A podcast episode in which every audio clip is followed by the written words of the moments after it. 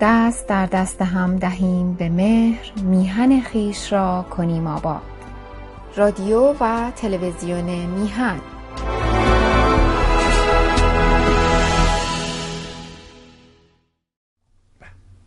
با درودی دوباره خدمت یکایک شما خوبان و نازنینان. سعید ببانی هستم. در این روز سهشنبه سهشنبه ای که براستی در تاریخ ما ثبت خواهد شد و روز بزرگی است برای همه مردم ایران.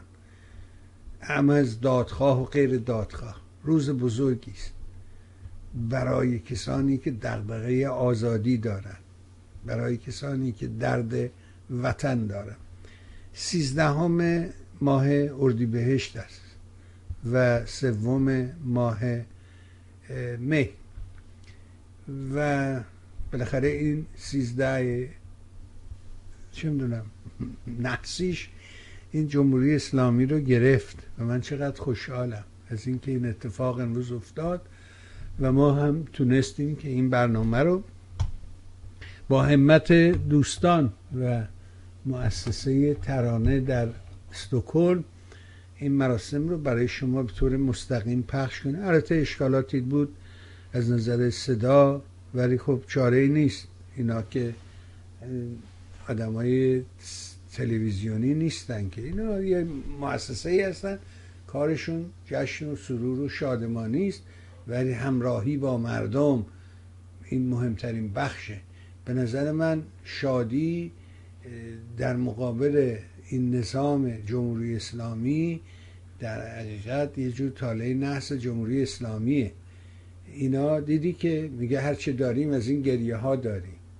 یاد ویژن مفید نازنین گرامی که او سالها سالهای دور در اون نمایش شهر قصه نشون داد به ما که روبا چجوری می‌گفت گریه کنید مسلمان ها که گریه ثوابه. و بعد دیدیم همین جملات رو. خمینی در بعد ورود به ایران از زبان نحسش بیرون آمد. بنابراین شادی پادزهر این نظامه و این انجمن ترانه در حقیقت دشمن جمهوری اسلامی باید باشد به دلیلی. و هم او بوده که همت کرده و این جشن بزرگ رو برگزار کرد. اما جای تاسفه به راستی جای تاسفه در این روزهای پایانی عمر رژیم جمهوری اسلامی که من باور دارم بالاخره فواره چون بلند شود سرنگون شود هر نظامی یه تاریخی داره یه عمری داره این عمر این نظام بیش از حدم طول کشیده. علتش هم همین رفتار خود ماست. استکهلم شهر زیباییه. پذیرای هزاران هزار ایرانی است. ده ها هزار ایرانی در شهر زیبای استکهلم زندگی می‌کنن. نباید این مراسم به 150 نفر 200 نفر محدود بشه. حتی اکثر. ویدیوها نشون میده. و این خب بده. می‌دونم همه تو خونهشون ذوق کردن همه تو خونهشون کف زدن ولی مبارزه از زیر لحاف و پشت پتو و نمی‌دونم تو پستوی خانه نمیشه. باید بیرون اومد فریاد کشید. و این رو بر سر اینها آوار کرد. متاسفم که هنوز بخشی از جامعه خودش رو باور نکرده قدرت خودش رو باور نکرده. سالهای دور راجع به این موضوع حرف زدیم که آقا ما یه نفر نیستیم. هر کدوم از ما یه قبیله بزرگ هستیم. خانواده داریم خواهر برادر فامیل دوست. همسایه بقال سر کوچه اون خودش یه فامیل داره زن داره بچه. ما یه هر کدوممون یه طایفه ایم. بنابراین باید به این قدرت خودمون اتکا کنیم و بر این پشوانه بیایم تو خیابون و فریاد بکشیم و این رو آوار کنیم بر سر جمهوری اسلامی. اجازه بده؟ وقت رو ضایع نکنم. می‌دونم شما در انتظار فرمایشات آقای سلیمی هستید اجازه بده از طرف خودم. شما خوبان و نازنینان علاقمندان عرض ادب و احترام کنم.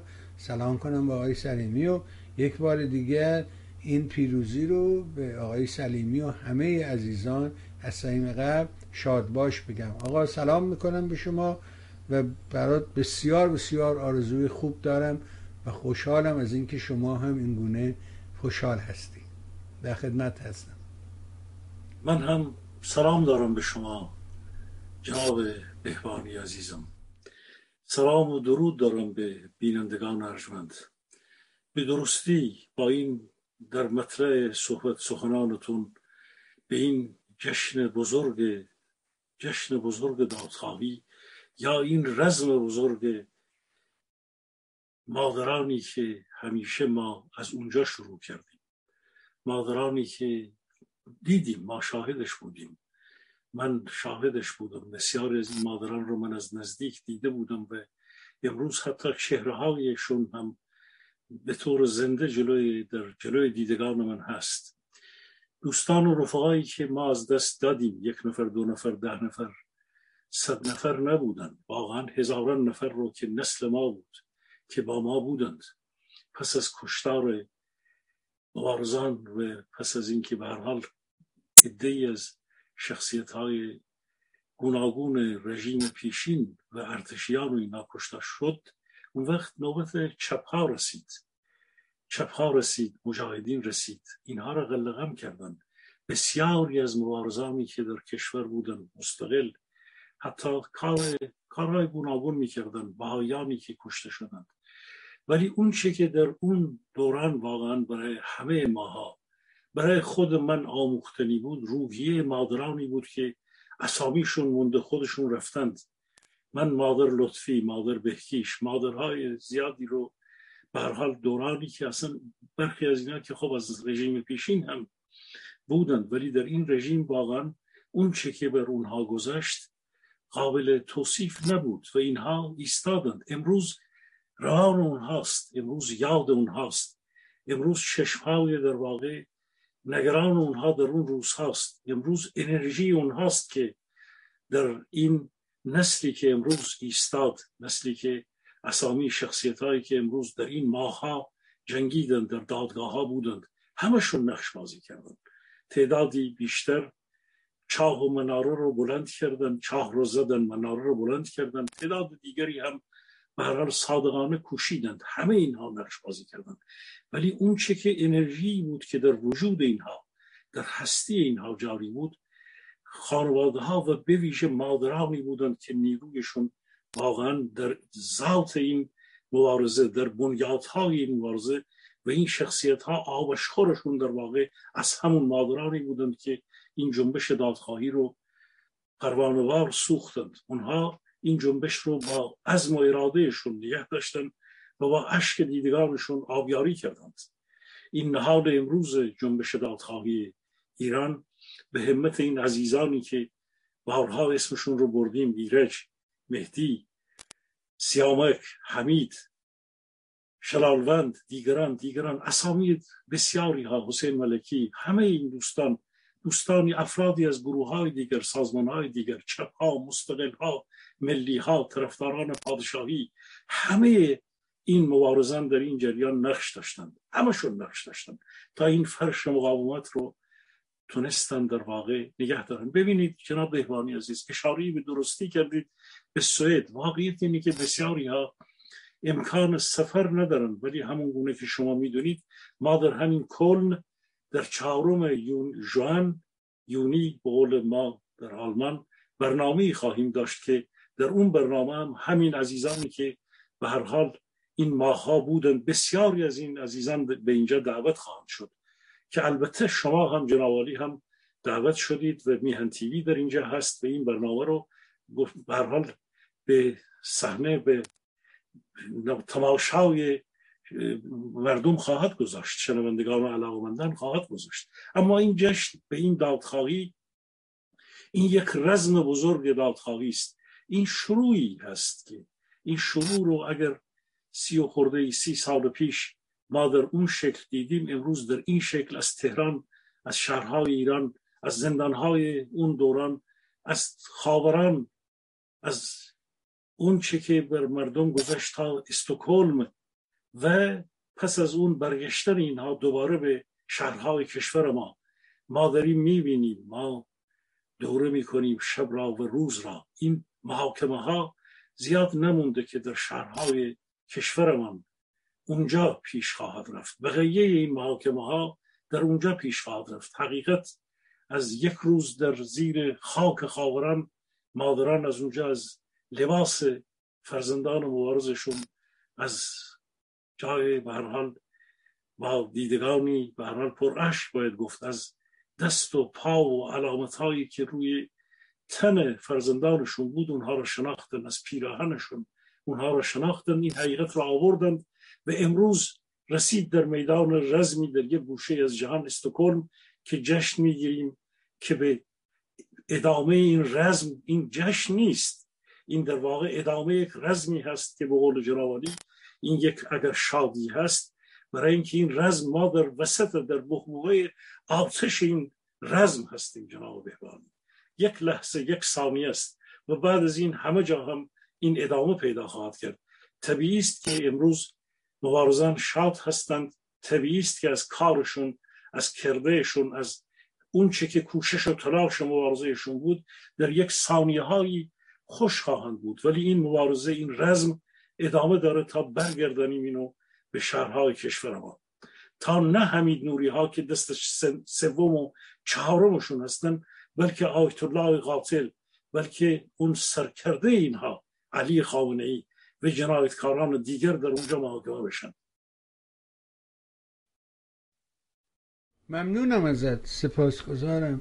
شما همیشه همراه بودی و همدل بودی با همه مبارزین در هر سطح و کیفیت کاری که بودن.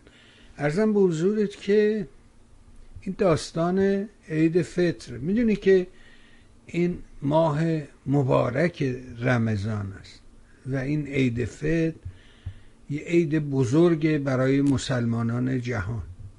این فقط در ایرانه که وقتی که میاد همه چی رو آخوندا به یه شکل دیگه ای تعریفش کردن در جهت منافع خودش. این عید تو کشورهای عربی یه جشن بزرگه و سه روز چهار روز کشورها تعطیل می‌کنن. مردم به جشن و سرور و شادی می‌پردازن. و این نوبت ما که می‌رسه همونطور که گفتم اینا دنبال گریهن هرچی دارن از گریه داره. ولی عرب ها که این دین متعلق به اونها زبان اونهاست فرهنگ اونهاست اونها اینجوری به قضیه نگاه نکردن. و اینکه در مثلا شهر زاهدان دو تا نماز عید فطر برگزار کرده. یکی مولوی عبدالحمید روز نمی‌دونم دوشنبه بر اساس فتاوی کشورهای عربی مفتی های سنی دوشنبه رو عید فطر و پایان ماه رمضان اعلام کرده. خامنه ای تنهایی گفته نه سه شنبه عید فطر. بنابراین اون یکی ملا یکی اون یکی که ملای شیعیانه است رو امروز نماز گذاشته. خب اون وقت بهش میگن به قول آقای دوشوکی مطلبی نوشته که در سایت هنوز من منتشر نکردم ولی به زودی منتشر خواهم کرد. تحت عنوان اینکه زاهدان شهر وحدت اسلامی. این چه وحدت اسلامی است که دوگانگی داره ولی از طرف دیگه حرفایی که در این روزها زده شد در همین نمازهای عید چی گفتن؟ چی میگن؟ پیامش چه بوده؟ از زبان شما بشنوید. بله خب به درستی شما اشاره می‌کنید. یک عید مذهبی است و بسیاری از مردمان دنیا به اسلام حالا فرقه های گوناگون مولویه و شیعه و سنی و همه اینها در واقع شاید الان که برحال ما می‌دونیم که میلیون ها صدها میلیون انسان در دنیا به نام مسلمان با این جشن با این عید خودشون به حال هر قبیله هر طایفه هر مذهبی هر سنقی هر نحله به یک ترتیبی به به استقبال این عید میره. ما که شما به درستی اشاره فرمودید. از جریان خوارش شروع می‌کنیم. از 21 رمضان که اوج به اون نفرتی که در ما میجوشه. بعد حالا اونا باز هم مذهبی است. همه اونها پدران و مادران ما هم در یک دورانی ما در خانواده های همه ما در خانواده های به گونه کم و بیش مذهبی بزرگ شدیم. ولی خب همون دورانی که ما بودیم ما اینجور اکستریم و اینطور تندروانه نمی‌دیدیم. به درجاتی مردم شادی می‌کردن. ادهی که دوست داشتن روزه می‌گرفتن ادهی روزه می‌گرفتن با یک استکان عرق سر سفره واقعا روزه خودشون رو میشکستند. پایان می‌دادن همه اینها رو ما دیدیم. یعنی یک یک تنوعی بود از انسانهای گوناگون با نگاه های گوناگون. حالا درونشون وجدانشون هم به یک درجاتی اعتقاد داشتن ولی کارهای خودشون و زندگی خودشون رو می‌کردن در بسیاری از کشورهای دنیا همین گونه هست امروز من همینجا با افرادی کار می‌کنم که مراکشی هستن تونسی هستن در طول زندگیشون به هر حال اگر جشنی باشه مشروبی می‌خورن وقتی به عید فطر می‌رسن خب قدرت اینا دارن اعتقاداتشون هست. واقعا روزه نگه میدارن. سیزده ساعت چهارده ساعت به هر حال کار می‌کنن. آب هم حتی مصرف نمی‌کنن. ولی بعد وقتی که زندگی می‌کنن در کشورهای آلمان یا حتی در کشورهای خودشون ما میشنویم اونجا زندگی دارند. اینطور که بیان برای روزه رو با شلاق بزنن فلان بکنن. خب این این گونه مسائل کمتر در خیلی از کشورها در بعضی از کشورها همچنان وجود داره. اما یکی از مسائلی که همواره جنگ طلبی بود همین مسائل قدس بود. ما می‌دونیم که یک روز رو اینا در پایان این ماه میارن به قدس و نفرت علیه یهودیان علیه اسرائیل علیه نمی‌دونم فلان و اینان رو از اونجا که شروع می‌کنن به نفرت پراکنی خب مذهبی که سالها زمانی که این اهریمن خمینی اومد که بعد باعث شد که بسیاری از اونها هم حتی به ما به عنوان رافضی به عنوان شیعیانی که خب اونها همین فلسطینی ها همه اینا که خالد مشلی و نمی‌دونم جهادی و اینا نیستن که. اینها نگاه می‌کنن رفتارهای اکستریم ماها رو و اینا میگن اینا دعوی مهربانتر از برحال مادرند. بعد این جریان قدس که حدود این همه سال ما نفرت پراکنی کردیم. قدس که تموم میشه دوباره این جریان چیز فطر میاد که اینا میاند این به هر حال روباه و کفتار و احمد خامنه‌ای که خاتمی احمد خاتمی که خودش برحال ادعای ولایت فقیه سوم رو داره که یکی از رقبایی که تا الان زنده است فعلا نتونستن گم گورش کنند. وجود داره. میاد میگه که من قول میدم من قول میدم که این گرانی ها تمام خواهد شد. در نماز فطر قول میده. خب این آدم کیه که اینجوری حرف می‌زنه؟ بعد به هر حال اون صدیقی میاد از گرانی ها و اینها میناله. یعنی وضعیت اینگونه است که خب در همین نمازها در همین روزها و بعد جانشین فرمانده سپاه میاد میگه از وضعیت سخت مردم حرف می‌زنه. همه حرفاشون می‌دونن آقای بهبانی که مردم به سطوح اومدند. مجبورند که از پایا از گرانی ها بگند. مجبورند آره می‌خواستم همینو بپرسم اتفاقا بله. از شما. می‌خواستم همینو بپرسم. این حق بازی چیه که همشون از علم الهدا در مشهد تا صدیقی در تهران اون یکی احمد خاتمی هر کدومشون احمد خاتمی تو مسجد جمکران نمی‌دونم فدان گفتن این مردم خیلی وضعشون بد دولت در شن دولت. چرا فکر می‌کنید این حقوق بازی برای چیه؟ چرا اینا زبان این گونه گشودن بله ببینید ما شاید در همین جا به خود جنابالی ما می‌دونیم که این رژیم بعضی ها میان میگن نیمه تمامیت خواه. رژیمی که به معنای کامل کلمه یک رژیم توتالیتر تمامیت خواه یکی از واقعا یکی از خشنترین سرکوب ها رو که کلمه دیکتاتور رو نمیشه در مورد این توصیف کرد.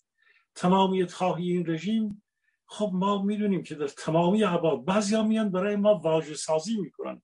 من بعضی از این افراد یه اسمی برم یه نیمه تمامیت خواه خب حالا نیمه یا درسته؟ فرق نمی‌کنه. آقا این جنایت هایی که اینا کردند منتها ببینید آقای بهبانی این نوع از جنایت اینها در سالیان ده ها سال در آمریکای لاتین اون خانهایی که اونجا بودند یا در همین آسیا در خود ونزوئلا اینا تجربه دوران دوران گردش آزاد اطلاعات رو دارند. اینا تجربه اینا دارن که پر جنگ پروپاگاندا به اینا درس میدن. به اینا میگن برای تخلیه فشار شما می‌تونید مثلا به فرض گفتار درمانی های با اون خنده های کریه حسن روحانی. با خود این مردک آیت الله قاتل که میگه من شب و روز خواب ندارم همش در فکر وضعیت اقتصاد مردم. خب به اینا درس میدن میگن که شما باید بیایید بگید قبول بکنید. بگید واقعیت چون مردمی که دارن این گونه رنج می‌برن درد می‌کشن گوشت تخمرغ و قاشق قاشق قاشق روغن می‌خرند. با قاشق روغن می‌خرن با یه استکان استکان کوچیک بر میدارن میرن مثلا فرض بفرمایید یه استکان روغن می‌خرن نمی‌تونن دیگه شیشه ای روغن بخرن. نان که امشب بهش می‌رسیم. قیمت آرد قیمت همه چیز شکر گوشت. خب اینا می‌بینن مردم اینا رو که می‌بینند. میگن ما به عنوان مسئولین می‌بینیم میگیم. ولی میگیم که ما داریم فلان کار رو می‌کنیم بیسار کار رو می‌کنیم. ادهی میان میگن روحانی این جنایت رو کرده. اون مقصره. ادهی میان میگن که آمریکا مقصره. جنگ در واقع پروپاگاند رو می‌کنن. اما خب ما که می‌دونیم مردم می‌دونند که این جنایتکاران مردم می‌دونن که این اسلحه این هاست که داره حکومت می‌کنه. این سرکوب هاست که داره حکومت می‌کنه. ولی اونها مثل همون زمان خاطرتون هست 20 خورده سی سال پیش تارق عزیز فرد دوم وزیر خارجه صدام یک سری نوارها پر کرده بود. موقعی که دیگه صدام فراری شده بود می‌گفت که ما 98 درصد مردم رای دادن به ما. اون نوارها را میذاشتند. یا اون روزهای پایان به هر حال لیبی. اینا که به هر حال این جنگ پروپاگاندا رو الان به شکل باز هم جدیدتری در فضای مطبوعات انجام میدن. در بعضی جاها ممکنه خب این تبلیغات اینها ادهی هستند. هنوز پرستویی های هستند که پرویز پرستوهای دیگرانی در همین فضای رسانه‌ای خارج که حرفای اینا را به گونه بیان تکرار بکنن. جنگ تبلیغی است. میلیاردها اون موقع میلیاردها خرج کردن. الان هنوز دارن ده ها و صدها میلیون برای این فضای جنگ تبلیغی خرج می‌کنن. از رو که نمیرن. تا آخرین لحظه ای که عده اینها رو پای گلوله گذاشته باشن. یعنی مردم خشمگین اینها رو پای گلوله. یا اینکه توی سوراخ اینا رو پیدا بکنند در اون لحظه هم ممکنه اینا بعضیاشون بیان به یه جوری مقاومت بکنن. ولی اینها می‌دونند که خشم مردم ابعاد خشم مردم چیست. اینو قطعا می‌دونند. منتها هر کسی میاد با یک حیله با یک گرده گرته دارن چی می‌کنن؟ دارن همین روزهای شاید این حالا به قول خودشون ماهای پایانی بعضی از سالهای پایانی بعضی اونجا اونقدر احمقن که فکر می‌کنن که واقعا خواهند ماند. امام زمان به اینا کمک خواهد کرد. شاید اون بران صدیقی مانندهایی هم تا این حد احمق باشند. ولی به نظر من مسئولان اینها می‌دونن که دارن چیکار می‌کنن. به اینها درس پروپاگاندا داده شده که شما بیایید این گونه کار بکنید. همینه. بیشتر از این نیست. حالا دیگه یعنی میگه که اونی که تو می‌خوای بگی تو نگو. من خودم میگم. من بلدترم. من بله. بیشتر بلدم یعنی اینا همه نشانه ضعف این هاست الان شما می‌دونید که این داستانی که بیان کردن که اسرائیلی آمدن داخل ایران یه معمول گرفتن بردن اونو بازجویی کردن طرف ادعا کرده که به من چند میلیون می‌خواستن پول بدن چقدر صد خورده هزار تاشو الان بهم دادن. گفتن کار تموم شد بقیهشو بهت میدی. برو نمی‌دونم اسرائیلیه رو تو نمی‌دونم اونجا بکش ژنرال آمریکایی رو اونجا بزن خبرنگاره رو تو فرانسه بزن. آیا واقعا راست میگن اسرائیلی ها چنین کاری می‌تونن بکنن؟ وارد ایران شدن این کارا رو کردن و رفتن؟ خب شما من تا جایی که خودم حافظم یاری میده شما در همین برنامه خود ما به اطلاع شنوندگان بینندگان رسوندید که سریال تهران که اسرائیلی ها این رو تهیه کردند امروز به قسمت سوم رسیده. این سریال رو خب دانیل سرکین از سال 2020 حداقل خود جناوری در همین برنامه های میهن تیوی. چند بار من یادم هست راجب این سریال صحبت های پراکنده و برحال گاهن سیستماتیک انجام گرفت. امروز هم می‌دونیم که قسمت سوم این سریال تهران آماده شده. سریالی که در دو قسمت اولش به همون ترور دانشمندان و مسائل دیگر می‌رسید. ولی در قسمت سوم فردی که شبیه تقریبا چهره همین ناظر طالبزاده هست یک دختری به نام شیرا رو آموزش میده که بسیاری ها میگن که همین شکدن بوده. که او رو میفرسته در بیت خامنه ای و بعد او کارهایی می‌کنه و اینا. این سریال رو هم به اپل فروختند. این سریال به غریب یقین بسیاری ها خب بینندگان بسیاری خواهد داشت. امروز هم در این سریال ولی اونطوری که من تا من ندیدم ولی نقد من قسمت های از اون قبلی ها دیدم ولی در این سریال ادامه اون چه که ترورها بوده ادامه در واقع اون حوادث مسائل تسلیحات اتمی و حملاتی که بود و درگیری هایی که بین سپاه پاسداران اطلاعات سپاه و بعد هم موساد وجود میاد رو اینها بسیار بسیار دقیقتر سعی کردن که این رو صحنه سازی ها این درام رو نشون بدن و در اینجا اسرائیل برای اولین بار اونطوری که در نقد این سریال تهران قسمت فصل سومش من خوندم کوشش کردن که حتی دشمن خودشون یعنی سپاه پاسداران رو خیلی قویتر از اون چی که در گاندو بود نشون بدن و بعدش هم که به هر حال می‌پرسند گفته شده اینه که اینها بیان کردن که دشمن رو باید جدی گرفت. و سپاه پاسداران در این مبارزه که در این نفوذهای مداومی که در بین اینها شد هر دوره اطلاعات سپاه سعی کرد که خودش رو جلوتر بیاره و باز بتونه به یک شکلهایی از به اشکال جدیدتری مقاومت بکنه در برابر نفوذ اسرائیلی ها و موساد و سازمان های اطلاعاتی دیگر. خب ما می‌دونیم که اینها در واقع نهایتا حمایت کاگبه را دارند ولی اونور جنگ اطلاعاتی معمولا است انباشت تجربه هست اونور هم موساد هست MI6 هست خود CIA هست با پنتاگون تجربه های گوناگون اونها هست در امریکا. بعد همین سازمان های جاسوسی آلمان و فرانسه و اینها هست که البته از لحاظ جاسوسی بسیاری ها در دنیا می‌دونن که موساد خودش خیلی از کارهای غربی ها رو موساد انجام می‌داد و اونها ولی خب وقتی دو نیرو با هم مبارزه می‌کنن بخشی از تجارب یکدیگر رو سعی می‌کنن هم مدل سازی بکنن. اما ما همواره دیدیم که ضد جاسوسی رژیم بسیار ضعیف بود ولی خب خودشون هم سیستم هایی با حک کردن با هکرهاشون با کاراشون همواره جاسوسی هاشون با میلیارد هایی که گذاشتن خب در عرصه هایی هم موفق بوده. به این دلیل این سریال قسمت سوم سعی می‌کنه که یک فضای زنده نشون بده از تهران ما و بعدش هم افراد اطلاعات سپاه و و تجاربی رو که اینها دارند رو نشان بده. حالا این ما من خودم خیلی به هر حال نشستم و کنجکاوانه. می‌خوام ببینم اون چی که اینها میگن چیه. بخشی از اینها واقعیت هایی هست که در این سریال قسمت سوم فصل سوم تهران اومده. من به گمان من همه اینها درسته.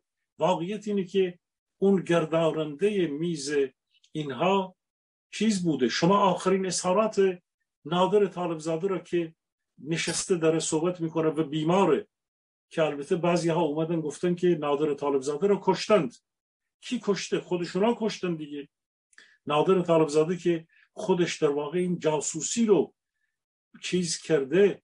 بسیاری ها میگن که این جریان شک... کاترین شکدن به گونه زیر تمام این برنامه ها زیر نظر او بوده. او یک شبکه ای داشته که جاسوس پرورش می‌داده. خب این جاسوس های او به گونه همیشه در بین امر جاسوسی های بهوانی معمولا این ضد جاسوسی جاسوسی با همدیگر ادغام شده است. بارها شده که اونهایی که جاسوسان در واقع اسرائیل بودن خب ما می‌دونیم ادهی بودن که در حساس ترین پست های امنیتی و اطلاعاتی رژیم نشسته بودند. من به گمان من این چیزها واقعی است. اینکه اینها کسی رو گرفتن یک معتاد رو یک فرد به اصطلاح معتاد به مواد مخدر رو می‌گیرن رسول منصور رسولی رو می‌گیرند و او رو می‌برن یه جایی. کسی که می‌تونه 500 کیلو اسناد از تهران بدزده خب می‌تونه یکی رو دستگیر بکنه. مگه خود اینها به قشاقچیان به لبنانی ها به کی به کی؟ به جنایتکاران بین المللی آمریکای لاتین به فلان پول نمیدن که یک جنایت بکنن. اونها هم قادرن که در کشور در تهران امروز تهران آشوب زده. برن به هر حال برنامه بذارن یکی رو بگیرن. بارها خب این ترورها در داخل ایران صورت گرفت. او رو می‌گیرن می‌برن سه روز در یه خانه تیمی خودشون از او بازجویی می‌کنن. اینها طبیعی است. به گمان من اون چی که در مورد اون جریان خبرنگار فرانسوی گفتن ژنرال آمریکایی در آلمان گفتن برای اولین بار نیست که کسانی از به هر حال آمریکایی ها یا اسرائیلی ها رو دنبال می‌کنن رژیم سعی می‌کرده ترور بکنه. یا فردی رو در اسرائیلی رو در ترکیه دنبال می‌کنن. خب ترکیه که ما می‌دونیم فضای ترکیه در بعضی از شهرهاش چگونه است. به این ترتیب من اینها رو باور می‌کنم که اسرائیل این چیزها رو خونسا می‌کنه. ولی خب در این جنگ جاسوسی و ضد جاسوسی هر کشوری هر کشوری اون یکی رو اون چهل سال پیش اسرائیل فلسطینی ها عرب های حال که ترور می‌کردن رو دنبال می‌کرده. امروز که دیگه بسیاری از رفت ها از همین مساجدی که ترکا در آلمان داشتن در اتریش داشتن لبنانی ها دارند.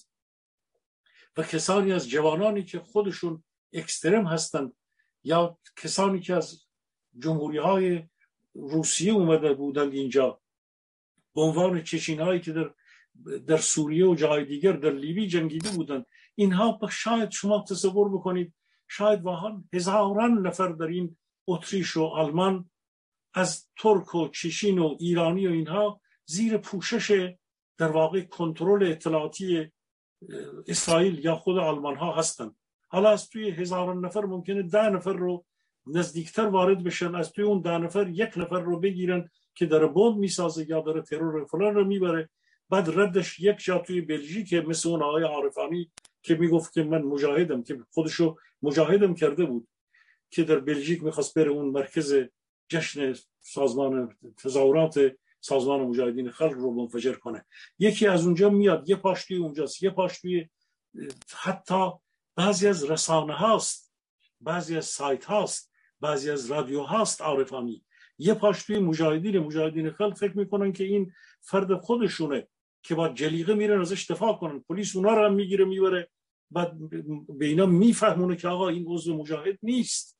خب این جریان جاسوسی ضد جاسوسی عرض کردم. از توی هزاران نفر ده نفر از توی ده نفر یک نفر بعد عامل رو می‌گیرند. به هر حال شاید اینها شبان روز دارن کار اطلاعاتی و ضد اطلاعاتی می‌کنن.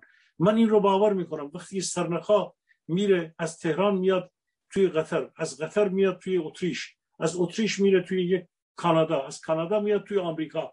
دوباره برمیگرده توی ترکیه. خب اینها رو سازمان های جاسوسی چندین کشور با هم دیگر انجام میدن تا اینکه غل می‌خوره ممکنم یه روز نوبتش یکی بیفته بیاد بره اونجا. شما شاید ده سال پیش اون فیلم رخل رو دیده باشید.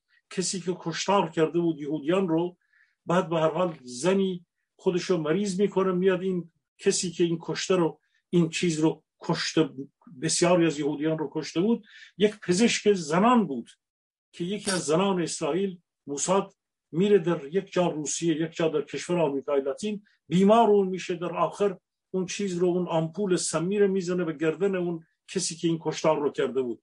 این جریانات سالها توی فضای رسانه‌ای یا حتی در فیلم ها منعکس شده. امروز ما با ورژن های بسیار پیشرفته تره نه اون شکل جیمز باندی داستانی اونگونه این فیلم قسمت سوم تهران که من به تفصیل امشب صحبت کردم حتما به دقت دیدری خواهد بود تماشایی خواهد بود.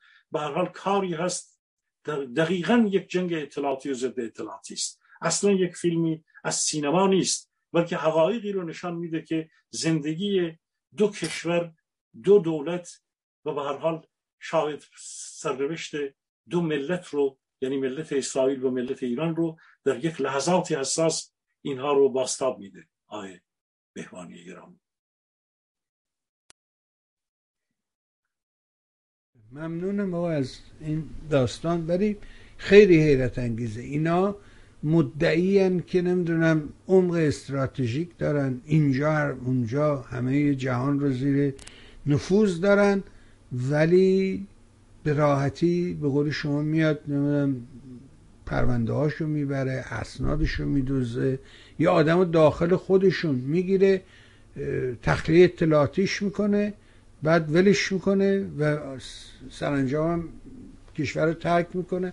هیچ اتفاقی هم نمیفته ولی خیلی برای من جالبه این ادعا این مدعیانی که اینجا تو خارج کشورن و ادعا می‌کنن. اشاره کردی به داستان پرستویی و اینها. من سوالم اینه اینا چجوری ویزا می‌گیرن؟ چجوری با چه اعتباری ویزا می‌گیرن میان تو کشور؟ یعنی اگه یه کسی ما دفعه راجع به سربازی صحبت می‌کردیم که آقا سربازی اگه یکی سرباز نمیدم رفته باشه سپاه خدمت کرده باشه بهش ویزا نمیدن. ولی اینا به راحتی میان توی مملکت رو میرن. چیه داستان؟ پشت پرده چه میگذرد؟ فقط همین موساد می‌دونه و بس. کسی دیگه فکر نمی‌کنن بذارید بپرسیم از شما. آمریکایی ها میگن که این برجام رو تا اونجایی که به نفعمان باشد ادامه خواهیم داد. اما از زمانی که اوکراین جنگش آغاز شد از آخرای ماه فوریه بود. الان ماه مارس تموم شد ماه اپریل هم تموم شد. تقریبا دو ماه و 60 70 روزه که بالای 70 روزه که هیچ سخنی از این نیست که یه شنبه تموم امضا می‌کنه دوشنبه اینجا میشه. همش از این حرفا زدن. ولی چه میگذره به نظر شما این ماجرا به کجا می‌کشد؟ باید خب، منتظرشیم روسا برگردن سر میز مذاکره یا چی می‌بینی صحنه رو؟ ببینید آقای بهبانی اگر قبل از این جریان جنگ اوکراین شاید واقعا بسیاری ها نمی‌تونستند چون یک حادثه بزرگ از جریان جنگ عراق یا ماجراهای افغانستان 20 سال گذشته. حوادث کهنه میشه. از لیبی چند سال الان گذشته. از سوریه که به هر حال بخش بزرگی از ملت سوریه آواره شدند الان یه چند سالی گذشته. ولی هر جنگی که به وجود میاد جهانیان رو یک درس جدیدی میده.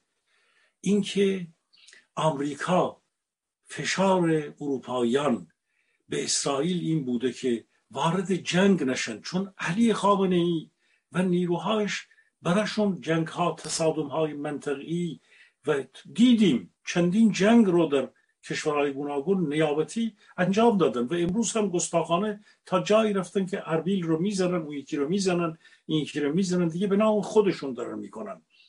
یعنی در واقع اینا آماده بودن که در یک تنش تنشهایی وقتی اینا چندین هزار موشک رو از داخل اون مرزهای چیز پرتاب می‌کنن و اسرائیل رو می‌زنند خب اینها یا از حزب الله این کار رو می‌کنه. اینها این ظرفیت رو داشتند که خیلی به مر... امروز دیگه میشه دید که آقا اینا این ظرفیت رو داشتند که تا همین امروز هم جنگی رو حتی خودشون پیش ببرند. واقعا این ظرفیت رو داشتند. به گمان من من شک داشتم شاید یک سال و نیم پیش. امروز دیگه نمی‌تونه کسی به من بگه شواهد بررسی مستندات و کارهایی که داره می‌بینیم این بوده که وقتی روی اتم و وقتی که اینها صدها میلیارد رو یک تریلیون رو از ثروت مردم رو آوردن و ول می‌کنن تازه میگن چرا قاسم سلیمانی رو کشتید؟ همه فشار رو می‌ذارن که اینا ول کنند هنوز که هنوز مردم به این حد رسیدند باز اینها صحبت از این می‌کنن که شما قاسم رو کشتید. یعنی تا آخر می‌خوام برن و بجنگند. این ظرفیت رو پس اینها داشتند که تا کنون یک جنگی رو شاید در ابعاد وسیعتر بین خودشون و اسرائیل و حتی به گونه آمریکا که حمایت بکنه از کشورهای اونجا داشته باشند. این حرف این حکم حکم کوچکی نیست. این از این بابت میگم که ظرفیت در واقع جنگجویی ظرفیت جنگ افروزی در این رژیم بسیار بسیار پتانسیلش بالا بود. امروز هم دنیا پرهیز کرده و پرهیز می‌کنه که با ایران وارد یک جنگ منطقه‌ای بشه. ما می‌بینیم اگر اوکراین ده درصد غله مردم رو گندم جهان رو تولید می‌کرد ایرانی که 85 میلیون در خود این حساس ترین منطقه دنیا هست قلب خاور میان است و مسائل گوناگونی باش مرتبط هست رو آمریکا و اسرائیل از جنگ پرهیز کردند. وارد این جنگ سعی کردن نشند. و به این ترتیب باز هم به نفع من هم امروز اعتقاد دارم که یک جنگ می‌تونه واقعا ایران رو دچار خطرات بسیار بسیار بزرگ بکنه. می‌تونه به نابودی بخش بزرگی کشور همینطوری در حال نابودی و تجزیه و غیر هست. شروع یک جنگ می‌تونه یک فاجعه های بزرگی ایجاد بکنه برای میهن ما کشور ما خاک ما. خب اونها آمریکایی ها و اسرائیلی ها منافع دیگه دارن. آخه توی یک جنگ که اینطور نیست که فقط یک کشور زیر بره که. خب بسیار از کشورهای دیگر هم زیر میرند. خیلی از ماجراها ایجاد میشه. این به این معنا نیست که اینها هر کاری بکنن و کشورهای منطقه تحمل بکنن اینا رو. طبعا اونها از طریق گنبد آهنین لیزری و غیر و غیر و قدرت های هوایی خودشون و اینها دارن با جریان موشکی اینها و کارهای تسلیحاتی احتمالا در آینده خطرات اتمی اینها دارن مقابله می‌کنن و هرچی بیشتر خودشون رو در حالت اوفنزیو یا در یک حالت دفاعی دفنزیو دارن سازمان میدن. این یک جنگی هست که شما هم باید در حالت دفاع و در حالت حمله باید بتونی با رژیم متاسفیم ما داریم این حرف رو می‌زنیم. با یک رژیم جنایتکاری که ایران ماست. اما ایران ماست واقعا. ما در داوره که بگیم که بیگانگان باید اوفنزیو و دفنزیوشون جوری باشه که این رژیم نپره اونجا رو تسلیحات اتمی بزنه. در نهایت منتهای مراتب ما داریم راجع به وطنمون حرف می‌زنیم. ولی خب جنایتکارانی که در واقع دولت ما هستند من فکر می‌کنم که همیهنان عزیز این حالت دوگانی من حس می‌کنن. از یک طرفی اینها به هر حال هر چقدر اهریمن و جنایتکار باشن وقتی که بلندشن بخشی از ظرفیت کشور ما رو بخوان توی یک جنگ ببرن و به نابودی بکشونن. هیچ ایرانی به هر حال میهن دوستی اینو دوست نداره. بگذاریم از چهار تا جوانی که سوپر شوارهای سوپر میدن که اونا بلندشن همه کار بکنن. آخه چی چی رو چی کار بکنن؟ اگر یک جنگی وجود بیاد ما می‌دونیم که چه فاجعه ای خواهد بود. بنابراین از این نهایت امر جناب بهبانی ما می‌تونیم به حل این مسئله برسیم. اگر اینها را تحمل می‌کنند اگر هنوز که هنوزه میگند که اروپاییان باز اتحادی اروپا توصیه می‌کنه به رژیم جمهوری اسلامی که امکان مذاکره تمام نشده به خاطر این نهایت ماجراست که این خطر بزرگ که ایران وارد یک جنگ بشه. منتها اینها که این سلوک رو می‌بینن این سلوک برجامی غرب رو می‌بینن به جای اینکه ادب بشند بیشتر باز هم جلوتر میاند اربیل رو به نام خودشون می‌زنن اون یکی رو شروع می‌کنن. همین چند شب پیش دوباره فرستادن چهار کیلومتری عین الاسد اونها اون موشک افتاد.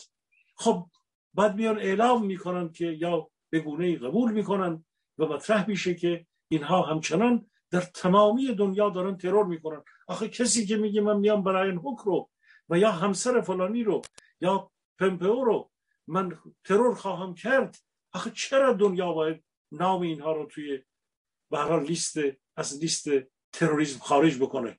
آخه هیچ کی می‌فهمه این منطق یعنی چی؟ نه.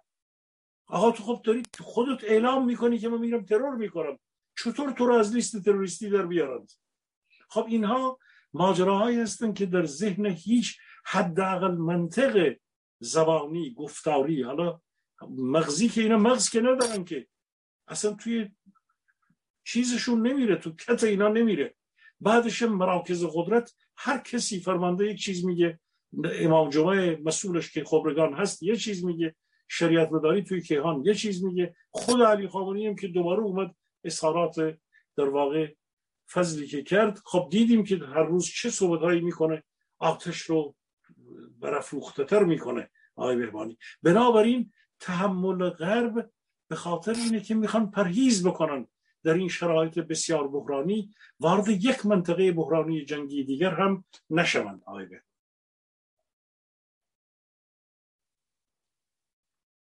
اجازه بدید من یه جوری دیگه این پرسش رو از شما پرسم.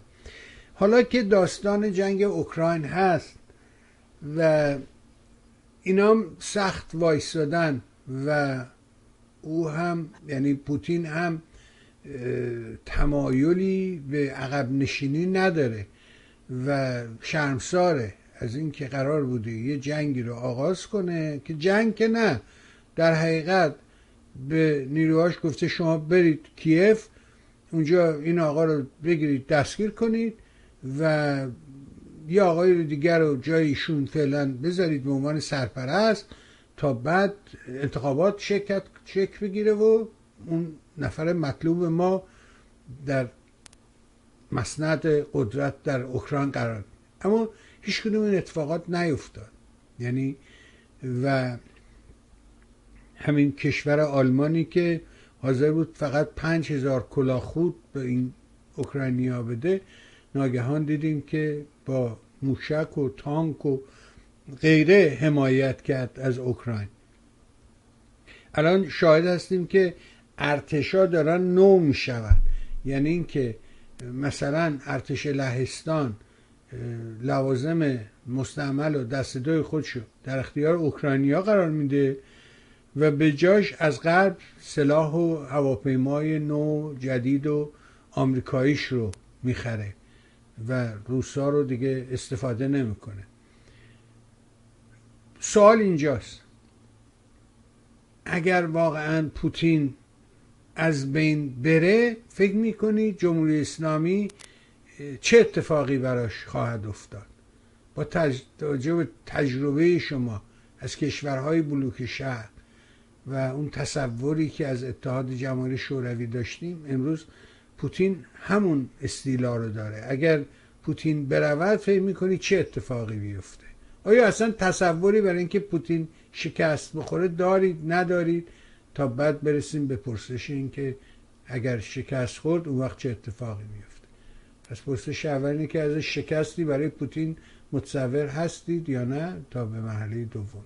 بفرم ببینید آقای مهبانی یک جنگ وقتی که وارد بیش از دو ماه ادامه پیدا کرده و داره پیش میره هر روز و هر لحظه باید اونهایی که به جنگ نگاه می‌کنن نمی‌تونن دیاگنوز و پروگنوز خودشون رو یعنی اون چی که به مربوط به گذشته شده و بازبینی اون به اون چی که پروگنوز هست یعنی آینده رو پیش بینی کردن رو نمی‌تونن توتیوار تکرار بکنن. باید اگر مسئولانه بخوان برخورد بکنن باید از دنیای شعار در ابعاد سیاست خارجی اقتصاد نگاه به از لحاظ روانی که هر طرف چقدر پتانسیل تخریب دیگری رو داره همه اینها جنگ سایبری میزان نیرویی که میارن وسط تغییراتی که در سیاست خارجی کشورهای دیگر وجود میاد خطرات احتمالی که وجود میاد باید نگاه بکنن. به فرض اینکه عنوان یه مثال دارم عرض می‌کنم. من نه اینجا مقام دولتی دارم و نه مقام روزنامه‌نگاری در اون ابعادی که امروز دنیا بخواد حرفای ما رو بشنوه. ولی ما داریم با هم دیگه در اینجا صحبت می‌کنیم. به فرض اینکه ببینید الان بحران انرژی بحران انرژی خب بعضی از کشورها تونستن قوی تر بودن حل بکنن. ولی بحران انرژی در جهان داره یک عقبگرد جهانی. یک رسیسیون رو در کل اقتصاد جهان ما در دوران رکود بودیم در دوران کرونا. داره یک رسیسیون رو در همین آلمان اعلام کردن. عقبگرد یک فاز چندگانه ای هست از اقتصاد مراحل گوناگونش رو داره. دورانی با تورم های بزرگ دورانی با رکودهای بزرگ انفلاسیون اشتکناسیون و بعد چیزهای گوناگون رو هست. به هر حال مخارج و هزینه های اقتصاد جهانی که زیاد میشه اقتصادها و درابط ها کم میشه قدرت تولید که کم میشه و پارامترهای شاخص دیگر دنیا وارد فاز رسسیون میشه. و ما امروز بعد از اون کرونا بزرگ رکود جهانی در دوران رکود کرونا رکود بود. امروز ولی یک عقبگرد یعنی یک چیز چندگانه در وجود میاد در دنیا. و این بسیار بسیار بزرگی خب این بخشیش بحران غله است. اوکراین فقط ده درصد روسیه هم همینطور. مواد کامی کم شده نفت کم شده گاز کم شده. دنیا در یک حالت انفجاری هست. خب امروز باید بشر بیاد بشینه ببینه که شرایط صلح رو در دورانی در همون زمان جنگ دوم فازهای گوناگونی پیش رفت تا تونستن هیتلر رو شکست بدن. اگر نبودن سیاستمدارانی مثل چرچیل که هیتلر رو نمی‌شد شکست داد که. چرچیل حاضر شد با کمونیسم با استالین بره بشینه که قبل از اون دشمنش بود. با بره با اون بشینه که بتونه خطر فاشیسم رو برداره. شما ببینید من متاسفم که دارم اینو میگم. وقتی که سیاست مدارانی در همین آلمان مثل گنشر و مثل اوتوگراف لابستورف و حتی مثل کینکل نیست خب یه خانم بی تجربه ای مثل بربوک میاد توی میدان. شما وقتی حرفاشو می‌بینید تا بربوک بشه اوتوگراف لامستورف تا بشه گنشر شاید 20 سال دیگر. خب او باید بره بشینه. شما ممکنه بگید آقا اینجا سیاست رو یک تیمی داره پیش می‌بره. خب این تیم هم توی اعتلاف دیگه. سیاست افتاده دست گرونه ها تا گرونه ها به عنوان یک نیروی اعتلاف خود همین جان؟ مقصودتون سبز هاست. بله بله بله. خب تا اونها بیان تا خانم بربوک بیاد تبدیل به خود یوشکا بشه یوشکا فیشر بشه. خب که اون جنگ یگوسلاوی اونطور پیچیده برخورد کردن زمانی طول می‌کشه. این به خاطر سن نیست به خاطر اینکه یک نسلی از سیاستمداران اومدن که واقعا بی تجربه در اروپا. خب اینها رو ما داریم می‌بینیم. اگر فقط بخوان در تشت نفرت و خشم و درگیری ها پر بکنن. خب آقای بایدن توی آمریکا نشسته. امروز میگه 34 میلیارد فردا میگه 18 میلیارد. اشکال نداره باید دفاع بکنن. ولی آخه صلح هم جز سیاست های پاسیفیستی بخشی از زندگی جهانیان هست. امروز باید دید که چگونه با این جنایتکار با پوتینی که داره اقتصاد روسیه رو همین الان رشد حدود 11 درصد منفی داره. مثل علی خامنه این جنایتکار کشونده داره می‌بره جلو. فردا ممکنه هواپیماهاش بلند شد بالای سوئد. همه میگن تهدید می‌کنم. من خودم جز کسایی بودم که فکر نمی‌کردم این اول اینکه خب این می‌گفت سه روزه. ما می‌دونستیم این نمی‌تونه. امروز دیگه نمیشه شعار داد. باید تمامی جهانیان فکر بکنن که چگونه فقط این نیست که تسلیحات رو اضافه کنیم مقابل این بیستیم. صلح بخشی از برنامه جهانیان هست. آخه رئیس یک مملکت که اجازه نداره بیاد بگه پوتین جنایتکاره اینو باید وزیر خارجش می‌گفت بعد خود رئیس جمهورش میومد اونو تعدیل می‌کرد. نه اینکه خود رئیس جمهور بیاد بگه پوتین جنایتکاره آقا پوتین یک کشور 140 میلیونی لعنتیه. با 82 تا در واقع اتحادیه رو داره.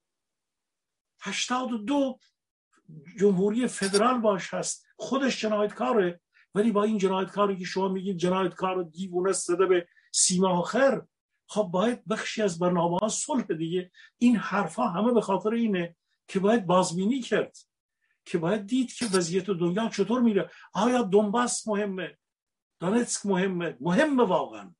اینها بعدا ممکنه پیشروی بکنن. ولی نمیشه گفت چون اونها بخشی از خاک اوکراین رو می‌خواند سرنوشت اروپا هم وارد یک جنگ اتمی و تصادم های اتمی بشه. باید فکر کرد. امروز دوره ای نیست که با شعارها دنیا پیش بره. خب شما می‌بینید فرانک والتر اشتاینمایر و خود بوندسکانسلر اینجا یعنی نخست وزیر اینجا محتاطتر حرف می‌زنند برخورد می‌کنند. این به این معنا نیست.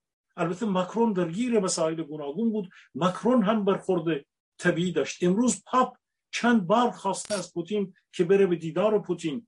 صلح و سیاست های پاسیفیستی با یک جنایتکار جنگی بخشی از زندگی مردم امروز تمدن های بشری است. گیریم که باز این خواست جلوتر بره. باز باید دنیا جلوتر بره. نه. باید یک جای آیه بهبانی بینندگان محترم اینها جزی از سیاست صلح و سیاست های پاسیفیستی در سیاست خارجی بخش از زندگی. اگر علی خامنه‌ای می‌خواد ایران رو به یک جنگ بزرگ بکشونه خب اروپاییان تحمل می‌کنن. این به این معنا نیست که همه سیاست های اونا درسته در خیلی جاها ما انتقاد کردیم. وقتی که تحمل می‌کنن باید دفاع به لحاظ اوفنزیو و دفنزیو یعنی دفاعی و حمله ای باید بتونن یک مجموعه ای را آماده کنن. که به حال این شرایط بتونه بخوره. در این جمله رو می‌خوام عرض بکنم چون این واقعا امری است به غایت پیچیده. شما ببینید این تلویزیون های بیرون. میان میشینن دو تا دو تا چهار تاست. اون داره اونجا رو می‌زنه این داره اینجا رو می‌زنه اینقدر اسلحه بدن به نفع پوتین جنایتکار خیلی خوب. بد چی؟ این که همه ماجرا نیست که زندگی ملت ها در یک خطر بزرگ چیز قرار داره. سیاست هزار بحث پیچیده در همین آلمان در همین روزها جریان داشت. خب اون یکی اینها نرفتن. یک نوع در واقع یعنی رئیس جمهور اینجا که خودش عضو سوسیال دموکرات ها هست بعد نخست وزیر اینجا نرفته. در بین ارتش در بین مقامات در روزنامه ها بحث های زیادی هست که چگونه باید با پوتین برخورد بشه. امروز ما رسیدیم به لحظات حساستر این جنگ. اگر این جنگ ده ماه پیش بره آقای بهبانی خب این فرسایشی بودن این جنگ می‌تونه بحران بزرگی هم رسیسیون دنیا رو همه اینها رو پیش ببره. درست ما در اینجا نشستیم گفتیم اگر پوتین سقوط بکنه خود امروز هم این واقعیتی هست که 82 جمهوری های کوچک که به شکل فدراتیو با هم دیگر هستند این جنگ پوتین و کاهش رشد اقتصادی و بحران ها و تورم و ارزش کاهش ارزش روبل چی چی چی سبب میشه پایان یافتن ذخایر اینها در جهان باعث این خواهد شد که پوتین بیشتر زیر فشار بره. به جمهوری های روسیه 82 جمهوری بخشیان نارام خواهند شد. ولی این نارامی ها می‌تونه پوتین رو مثل اون به هر حال وضعیتی که میگیم گربه کنار دیوار بیزاری چنگت می‌زنه. اونو می‌تونه به یک سیاست های باز هم اکسترمتر بکشونه تا یک دوره ای همه اینها رو باید دید. جهان امروز احتیاج به یک نگاه حال دیاگنوز اون چی که تا الان گذشت و یک نگاه پیشبینانه و بررسی و انالیز و شرایط گوناگون داره که ما شاهد اون هستیم به گمان من آمدن ادامه سیاست های مکرون و اتحاد بین شولس و مکرون یعنی فرانسه و آلمان و یک مقدار استابیلیتیتی که در اروپا در روزهای آینده وجود میاد سبب خواهد شد که اروپاییان بتونن با فکر سردتری هم به لحاظ اوفنزیو و هم به لحاظ دفنزیو بتونن ببینن که چی باید کرد. چون یک مقدار نارام بود فرانسه. امروز با اومدن مکرون چون این دو کشور نقش بزرگی در اتحادیه دارن و در شرایطی که آمریکا دچار تناقض های گوناگون هست نقش اروپا بسیار بسیار بالاست و نقش این دو کشور در اتحادیه خیلی بالاست. من امیدوارم که این دو کشور در اتحادیه و همراه با بعضی از کشورهای دیگر بتونن سیاست های صلح طلبانه رو هم ببینن و با روسیه راه صلح رو هم پیدا بکنن جناب های بهبانی گرام خب خیلی ممنون از تحلیل شما. تحلیل خوبی بود. اما پاسخ سوال من نبود. من سوالم اینه که اگر من از دو شدم. نه اگر روسیه نه شما تحلیل خوبی از شرایط دادید. از اینکه چرا به اینجا رسید؟ چگونه رسید؟ چرا رئیس جمهور آمریکا بیاد یه چنین حرفی بزنه که پایه صلح رو لغو کنه در حقیقت؟ بله حرفت درسته. اما سوالم اینه که با توجه به شرایط ایران و ماجرای برجام و اینها اگر روسیه واقعا شکست بخوره اون وقت تکلیف این برجام چیست؟ یا اگر این جنگ همچنان ادامه پیدا بکنه اون وقت بازم تکلیف این برجام به نظرت به کجا خواهد رسید؟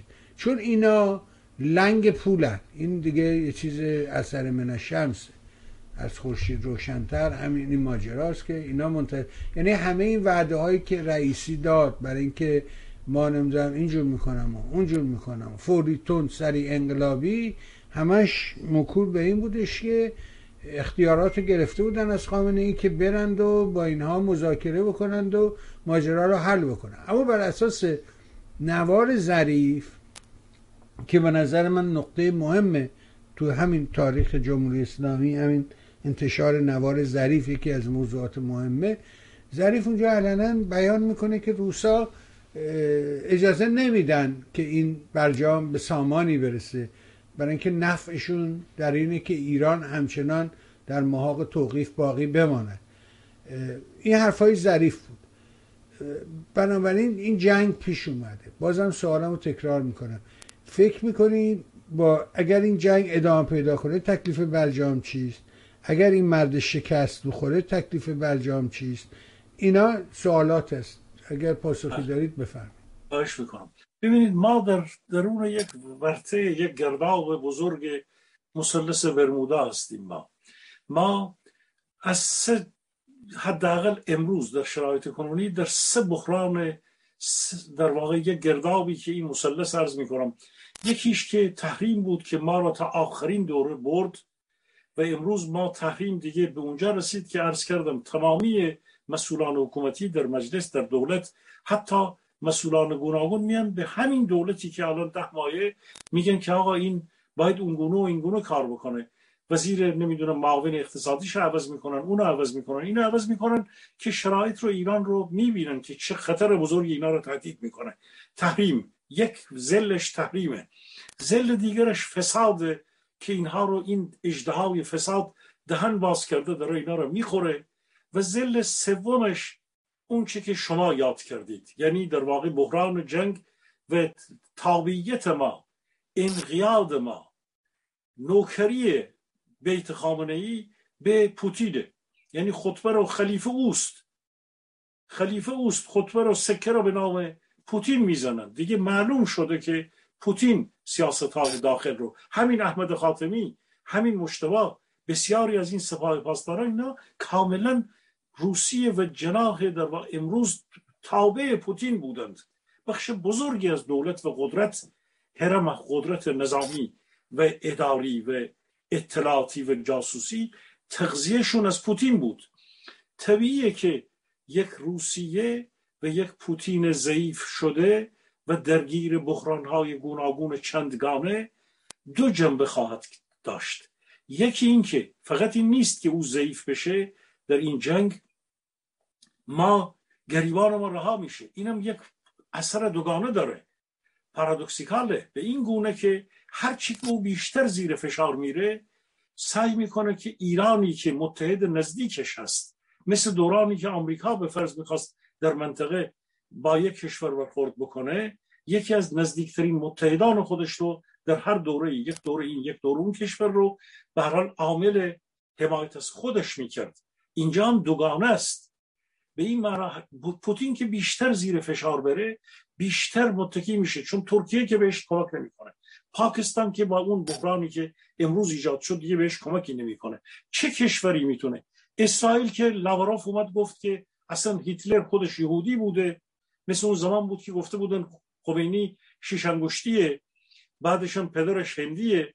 فلان خب عملا یک جنگی رو با نادانسته با اون نیروی مذهبی بعضی از افراد به هر حال شاید وابستگان به قدرت های خارجی در درون رژیم شاه شروع کردن علیه این جنایتکار اهریمن خمینی. امروز هم لاوروف مثل اینکه آگاهانه داره میاد اسرائیل رو به جنگ با خودش میکشونه. خب با اسرائیل که حالت بینابینی داشتم دارن درگیر میشن. پس کی میمونه براشون؟ ایران.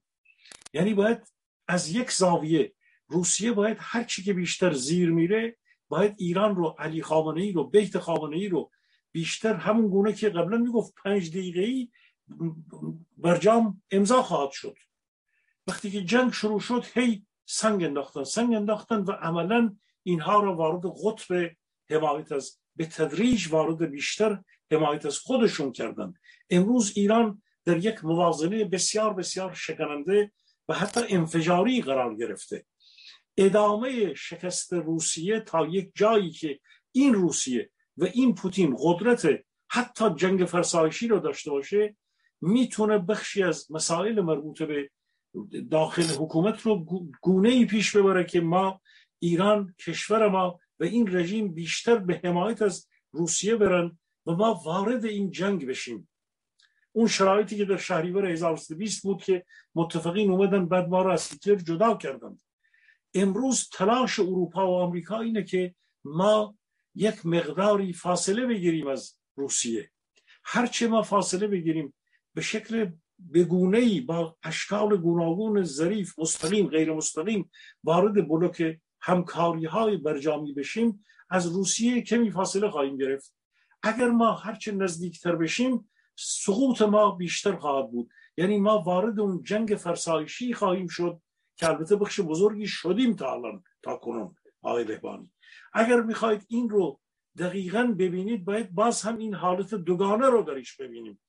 هر چقدر که روسیه بیشتر زیر بره ممکنه که بیشتر به امکانات ایران به موقعیت به هر حال ژئواکونومی ما جغرافیای سیاسی و جغرافیای اقتصادی ما وابسته باشه بیاد از طریق ما یک سری کارا رو بکنه. و بعد هم در ارتباطات پیچیده‌ای که با چین داره بخواد باز هم مسئله ایران رو در این بلوک چین و روسیه و ایران وارد بکنه و ایران جز کشورهایی بشه که توی این بلوک قرار بگیره. البته به گمان من چین خودش رو تا حد زیادی از بحران روسیه دور خواهد کرد.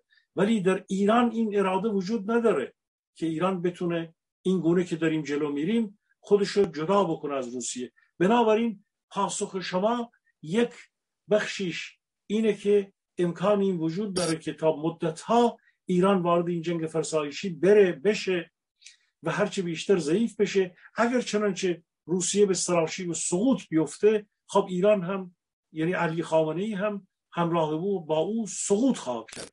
ولی امروز که ما نشستیم باز ما نمی‌تونیم قطعا بگیم که این بازی این شطرنج قدرت چگونه خواهد شد. طبیعیه که در همین رژیم کنونی کسان کمی هم نیستند که دارن به اینا میگن. مدام دارن به اینا میگن که روسیه که داره به هر حال موقعیت خودش رو در لحاظ نفت و گاز و غیر و غیر حتی زغال سنگ داره از دست میده در خیلی از جاها نفت و گاز رو ما می‌تونیم صادر بکنیم. و در ایران یک نیروی وجود داره که می‌خواد بخشی از این بازارهایی که امروز تخلیه شده از وجود خود روسیه کاهش پیدا کرده یه گزارش امشب آماده کردم برای وضعیت آلمان وقتی که بازارهایی مثل آلمان روسیه خارج میشه خب اونها میگن ما می‌تونیم این بازار رو بگیریم این هم یک جاذبه ای هست به هر حال برای مردم یعنی برای این رژیم سوداوری می‌تونه داشته باشه بنابراین می‌تونه شرایط ایجاد بکنه که به هر حال این سکسه بیارن اینا بگن آقا شما اگر نزدیک بشید وضعیت سخت اقتصادی که امروز شما دارید ازش حرف می‌زنید رو بخشیش رو با صادراتتون با برجامتون می‌تونید با ما پیش برید. هنوز که هنوزه ما گفتیم برجام به حالت خفگی افتاد ولی به هر حال شاید ما میگم لحظات آخرش رو داریم نگاه می‌کنیم آقای بهبانی بسیار ممنون. آخه یه اتفاقی هم که افتاده اینه که آمریکایی ها دارن با ونزوئلایی ها حرف می‌زنن. شاید که به یه راه حلی برسن. و این تحریم های نفتی ونزوئلا رو کمش بکنن به همین خاطره که می‌بینیم که این رئیس چیه؟ مرد اسمش شرکت نفت وزیر نفت ایران. اوجی منصور اوجی. اوجی اصلا این دوان دوان با یه هیئتی رفتن به ونزوئلا و یه قراردادهای نفتی با ونزوئلا دارن امضا می‌کنن که شاید بتونن نفت ایران و و گاز ایران رو از این طریق اگر که آمریکایی ها با ونزوئلا به توافق برسن و تحریم ها رو کم بکنن اینا اون وقت از این ور بتونن نفت و گاز صادر کنن به ونزوئلا. بعد ونزوئلا تو تصویه خونه هاش این نفت رو مثلا تصویه کنه فران کنه تبدیل به مواد دیگر بکنه و بفروشه. کاری که روسا قرارداد بسته بودن که با 80 درصد سود بگیرن و گاز و نفت یادتون هست که این قراردادی که با روسا بسته بودن 80 20 که 80 تا ما ورمیداریم 20 تاشو به شما میدیم بدیم ما میفروشیم. حالا مثل این که می‌خوان این رو یه جوری به سمت ونزوئلا هلش بدن.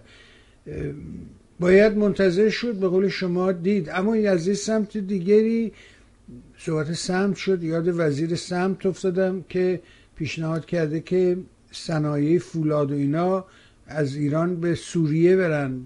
شاید اونجا شانس سرمایه گذاری باشد اما چین و هند وارد این صنعت شدن که سرمایه گذاری کنن.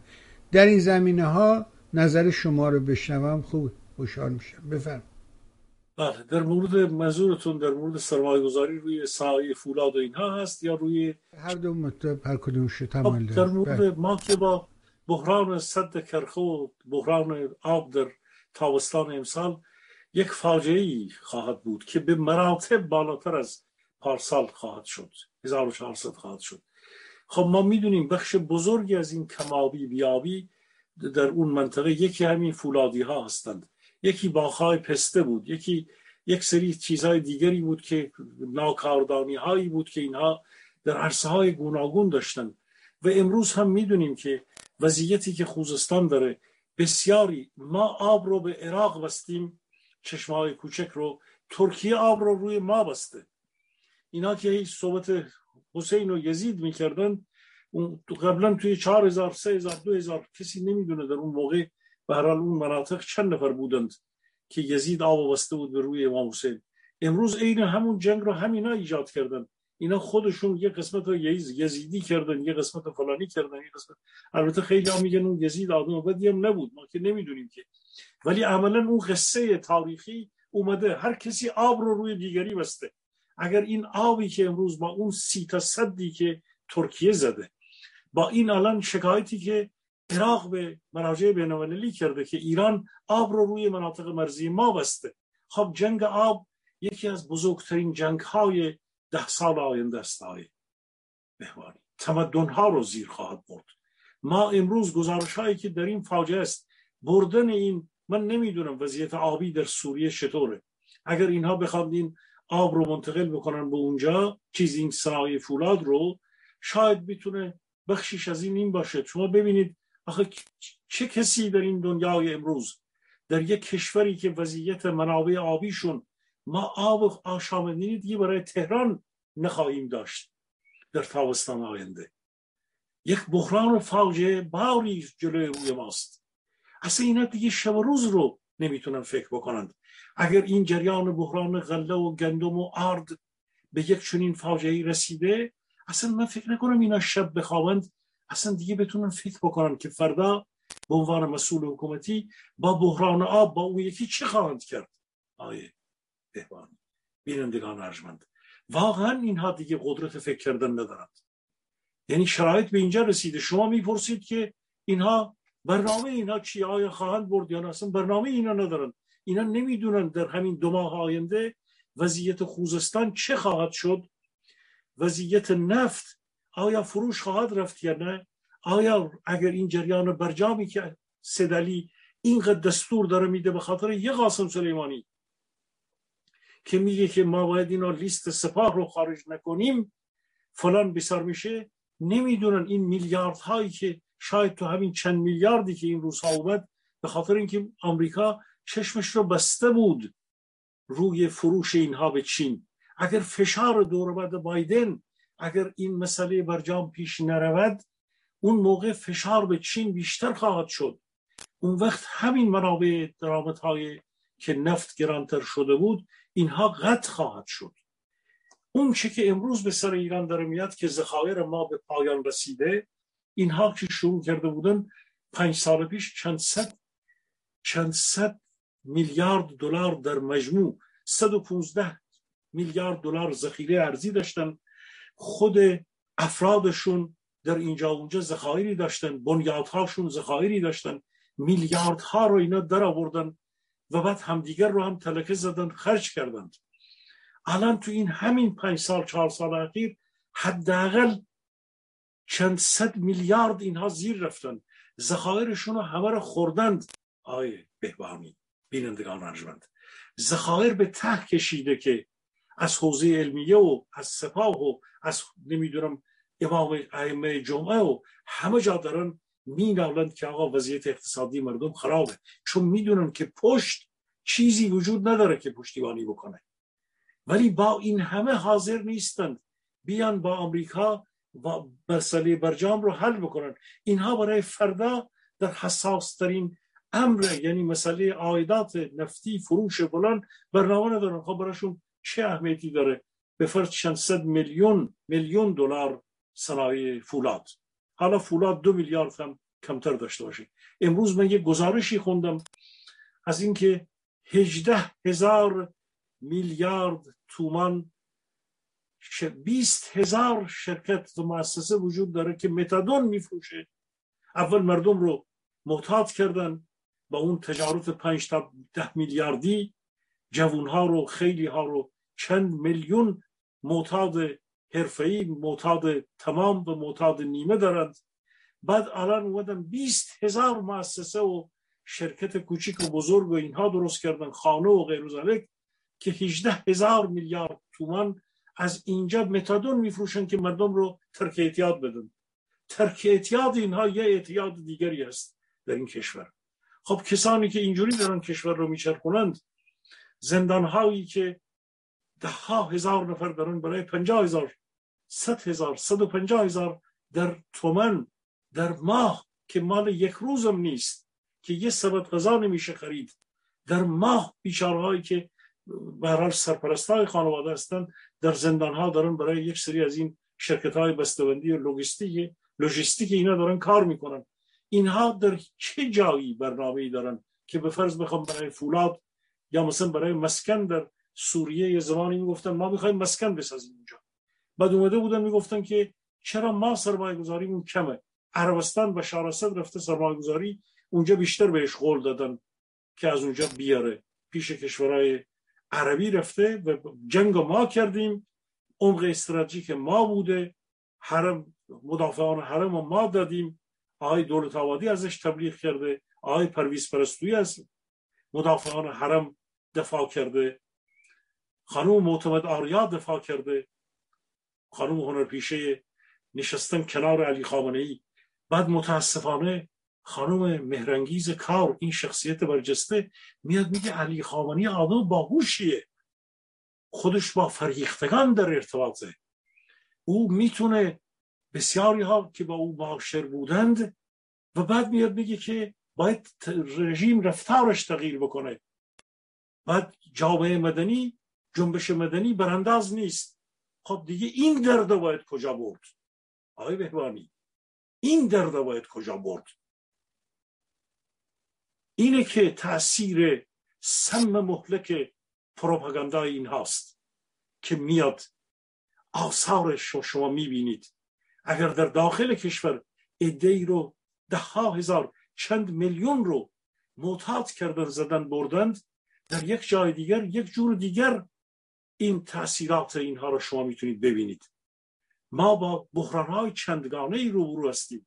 به هر حال امیدوارم که بخش آگاهان کشور ما در یک چنین شرایط حساسی که واقعا جنبش های گوناگون هست در بخش سیاسی بهش خواهیم پرداخت.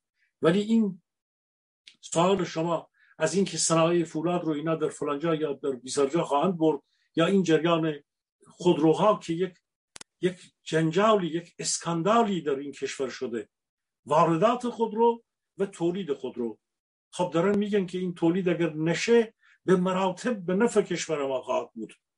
تا اینکه این تولید داره میشه در کشور. این بس می‌دونید تا الان ده ها هزار میلیارد تومان پمپ کردن به این صنایع خودرو بحران صنایع خودرو حل نشد. سایپا ایران خودرو فلان. ببینید در هیچ جای اینها به چنان هچلی افتادن که هیچ راه گریزی ندارن. یعنی در واقع اون فروپاشی نهایی که بارها صحبت کردیم. وقتی که سعید بهبانی میگه آقا این کشور در امسال 1401 شنوندگانی که از جناب سید جان بهبانی میشنوند که آقای بهبانی در این صحبت رو می‌کنه. این هاست که در فضای رسانه‌ای به ما به هر حال برای ما مورد تحلیل قرار می‌گیره. ما می‌بینیم من می‌دونم پرسش جنابالی فقط برای روشن شدن برای خود جنابالی که روشنه که پاسخ چیست. ولی باز کردن این بحثی است که به حال بارها خود شما هم اشاره داشتید که اینها هیچ راه مفری برای در واقع اصلاحات این گونه در کشور براشون وجود نداره جناب بهبانی. نه ممنونم. آره برای اینکه اصلا ساختارش بهش اجازه نمیده. چجوری میشه اینو تعریف کرد؟ کشتی برای این ساخته شده که رو آب حرکت کنه. این کشتی رو نمی‌تونی رو ریل قطار بذاری. قطار رو نمیشه تو دریا ببری. نمی‌دونم ماشین نمی‌تونه پرواز نمی‌کنه. ساختارش بهش اجازه نمیده. درسته که هواپیما موتور داره نمی‌دونم اینم موتور داره نمی‌دونم اون فرمون داره اینم داره. اما تفاوت از زمین تا آسمان است. این رو زمین راه میره اون تو آسمون می پرواز می‌کنه حرکت می‌کنه. بنابراین ساختار این نظام ام القوانین که همه قانون ها منتج نتیجه این قانون اساسیه اونجا گره داره. اونجا از قلم اولش آمریکا ستیزیه از قلم اولش راجع به این که ما هر جا دعوا هست ما یه پای دعواییم. شروع میشه و اینکه آخرم حوالت میده به الله. یه چیز مجهول که هیچکس ندیده نمی‌تونه باش ارتباط برقرار کنه. نمیشه ازش بپرسی نه او قادر به تو جواب بده.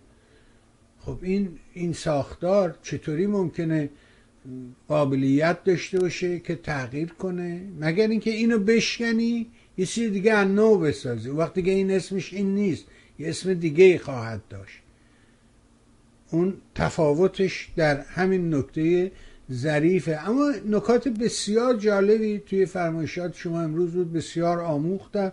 یکی از مهمترین مسائل همین تیکه ای بود که راجب وضعیت آلمان و فرانسه و اینها در ارتباط امروز آقای مکرون ظاهرا مثل که با آقای پوتین کلی صحبت کرده.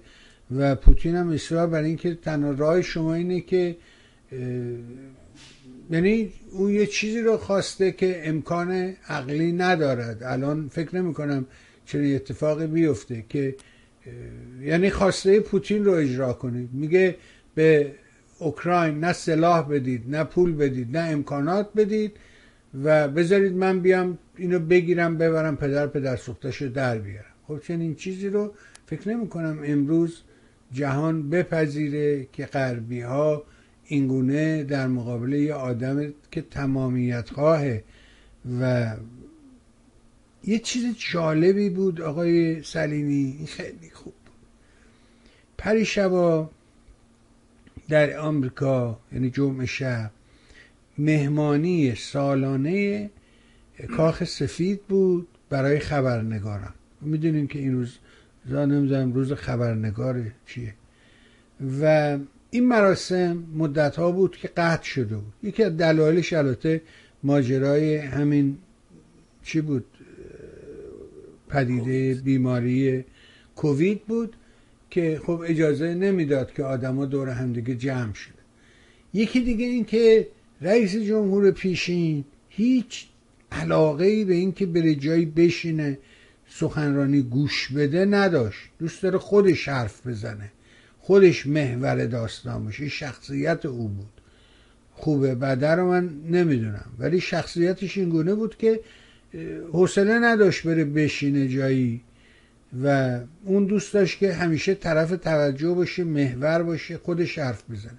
بنابراین یه جایی بره بشینه که تازه ازش انتقاد بکنن مسخرش بکنن و اینا که اصلا هاشا و کلا که او حاضر باشه در یه چنین مجلسی حضور پیدا کنه که به اسبش بگی یابو. خب اون نمیپذیره به همین دلیل در دوره او و بعد هم سال گذشته و اینها به خاطر کووید و اینا به حال این مراسم برگزار شد. آقای ترانوها که یک جوانی است اهل آفریقای جنوبی یک کمدین است که یک شوی خیلی خوبی هم داره در تلویزیون ها در لیت نایت شو و تو کانال کمدی هم جزو سران این کانال محسوب میشه. علا حال ایشون گرداننده این مجلس بود و مراسمش جوک و اینا رو ایشون عهدهدار شد نکته بسیار جالبی در خب البته می‌دونیم که اینا از پیش نوشته شده یه جور نمایشه ولی اجرای این نمایش رو خیلی مهمه که آدمه تسلط داشته باشه. و بعد خب مثل استراکچر یا اساس ساختمان یه نمایشنامه نقطه شروع داره اوج داره و بعد وقتی که بر اساس کاری که عرستو تعریف می‌کنه که میگه آقا اینجا شروع معرفیه بعد می‌رسه به اوج به اوج که رسید بعد دیگه سقوط می‌کنه. میگه مثل بادکنکی است که شما بادش می‌کنی. باد می‌کنی ولی به محض اینکه در بادکنک رو ول کنی پیت خالی میشه. ولی طول می‌کشه تا این بادکنک به یه حجمی برسه. شما خیلی باید زحمت بکی به حال این طول می‌کشه تا به این اوج برسه ولی فرود. در نقطه فرود این آقا خیلی زیبا مطلبش رو جمع آوری کرد و گفتش که این در حقیقت یه نعمت است. یه جور بلسینگه یه چیزی که شما در اختیار قرار گرفتی. شما روزنامه نگاران خبرنگارانی که در کشوری زندگی می‌کنید که اجازه دارید فکر کنید و می‌توانید این فکر خودتون رو نشر دهید. یعنی انسان مخیر است که فکر کند و مخیر است که اندیشش رو بیان کنه. این اصل آزادی است. انسان حق داره فکر کنه و فکرش رو هم بیان کنه. و این این رو ستودنی دونست و گفت شما در جایی زندگی می‌کنید این رو قطع بدونید. هر روز صبح که از خواب بیدار میشی وظیفت رو یادت نره. در قبال این در حقیقت نعمتی که دریافت کردی که در جایی زندگی می‌کنی که حق داری فکر کنی و حق داری فکرت رو منتشر کنی به پاس این نعمت جایگاه خودتو فراموش نکن. و این خیلی زیبا بود خیلی اثرگذار بود این حرف این آدم. و در مقابل فرمایشات که شما کردی و شرایطی که ما داریم و نگاه می‌کنیم می‌بینیم که کشور ما آزادی تحت هیچ شرایطی وجود ندارد. انسان ها حق ندارند چگونه لباس بپوشن چگونه فکر کنن چگونه بیان کنن هیچ کدوم اینا وجود نداره و اصل آزادی زیر سواله. بنابراین در یک چنین جامعه انتظار این که این رو به بهبود بره. و همین دلیلی که می‌بینیم هرچی جلوتر میریم این نظام بسته تر و بسته تر و بسته تر میشه. امروز حکم کردن در مشهد مقدس آقای علم الهدا فرمان روای اون ولایت حکم کرده که زنا مردا از هم جدا شوند و پیادهروها رو در حقیقت دیوار بکشن حالا نه با همین کلامی که من میگم ولی با همین حکمی که اعلام کرده این معنا درش متصور است. بنابراین با توجه به این شرایط و وضع فلاکتباری که ما درش گیر کردیم. از منظر رسانه از منظر آزادی و این کاری که شما پیروز انجام دادید کاری ستودنی بود که از دوستان خواهش کردید. اومدن از عزیزان از آقای مهندس زعیم در ایران که راجب وضعیت روز کارگر و نقش کارگر و شرایطی که این عزیزان این مولدین در حقیقت گرفتار هستند. سخن گفتید ازتون ممنون و متشکرم. بنابراین بریم از شما تحلیل سیاسیتون رو بشنویم. در خدمت شما هستیم. بفرمایید.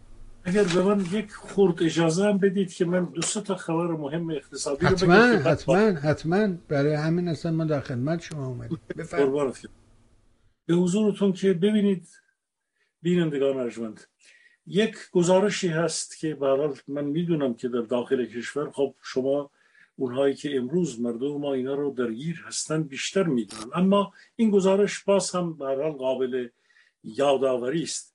هفت میلیون آقای بهوانی چک هفت میلیون فقره چک در ایران در این سال پایان سال گزارش شده بود رد بدل شد. که با 299 هزار میلیارد تومن حجم جابجایی ترانزکسیونی بود که جریان داشت. 662 هزار از این هفت میلیون چک برگشت خورده. خب می‌دونیم چک برگشتی عواقب آثار و پیامدهای غذایی جزایی نمی‌دونم قانونی چک های برگشتی چیه؟ بعضی از این چک های برگشتی می‌تونه بنگاهی رو نابود کنه بعضی می‌تونه اشخاصی رو وارد به حال مجاری حقوقی و غذایی و زندان ها بکنه. آثار بسیار وخیمی خواهد داشت. آثار اجتماعی 662 هزار چک برگشتی کم نیست. آثار اجتماعیش رو قطعا در جاهای دیگر خواهیم دید. از میزان گزارشی که داشتند مسئولان از وزارت اقتصاد تا دیگران گزارش شده که 632 هزار 632 هزار میلیارد تومان وام داده شده که این وام ها در واقع ابر بدهکاران این وام ها را گرفتند و این وام هایی که در پایان همین سال 1400 که در. در دوئل های انتخاباتی همتی لیستی رو نوشته بود داده بود به رئیس جمهور قاتل که اون موقع رئیس جمهور نبود هنوز کاندید ریاست جمهوری شده بود. ازش خواسته بود که این یازده بدهکار بزرگ رو شما بیایید بریزید. اینها به خاطر این بحرانی که این بحران فساد که گفتم یک زل مسلس هست و این اجدهای فساد دهن باز کرده می‌خواد. اینا رو خواهد بلید به گوان من اون تحریم و یک زل این فساد و اون سیاست خارجی و شکست برجامی این سزل این مسلس برمودا که دهن باز کرده که اینها رو ببلعه. بحران فساد امروز شاید کلیدیتر باشه چون دو جنبه دیگر رو در درون خودش همین فاسدان دارند. اینها افرادی هستند مسئولانی هستند که با هم در جنگند و یکی از دیگری فاسدتره. و این 632 هزار بدهکاران اینها سطح آبه.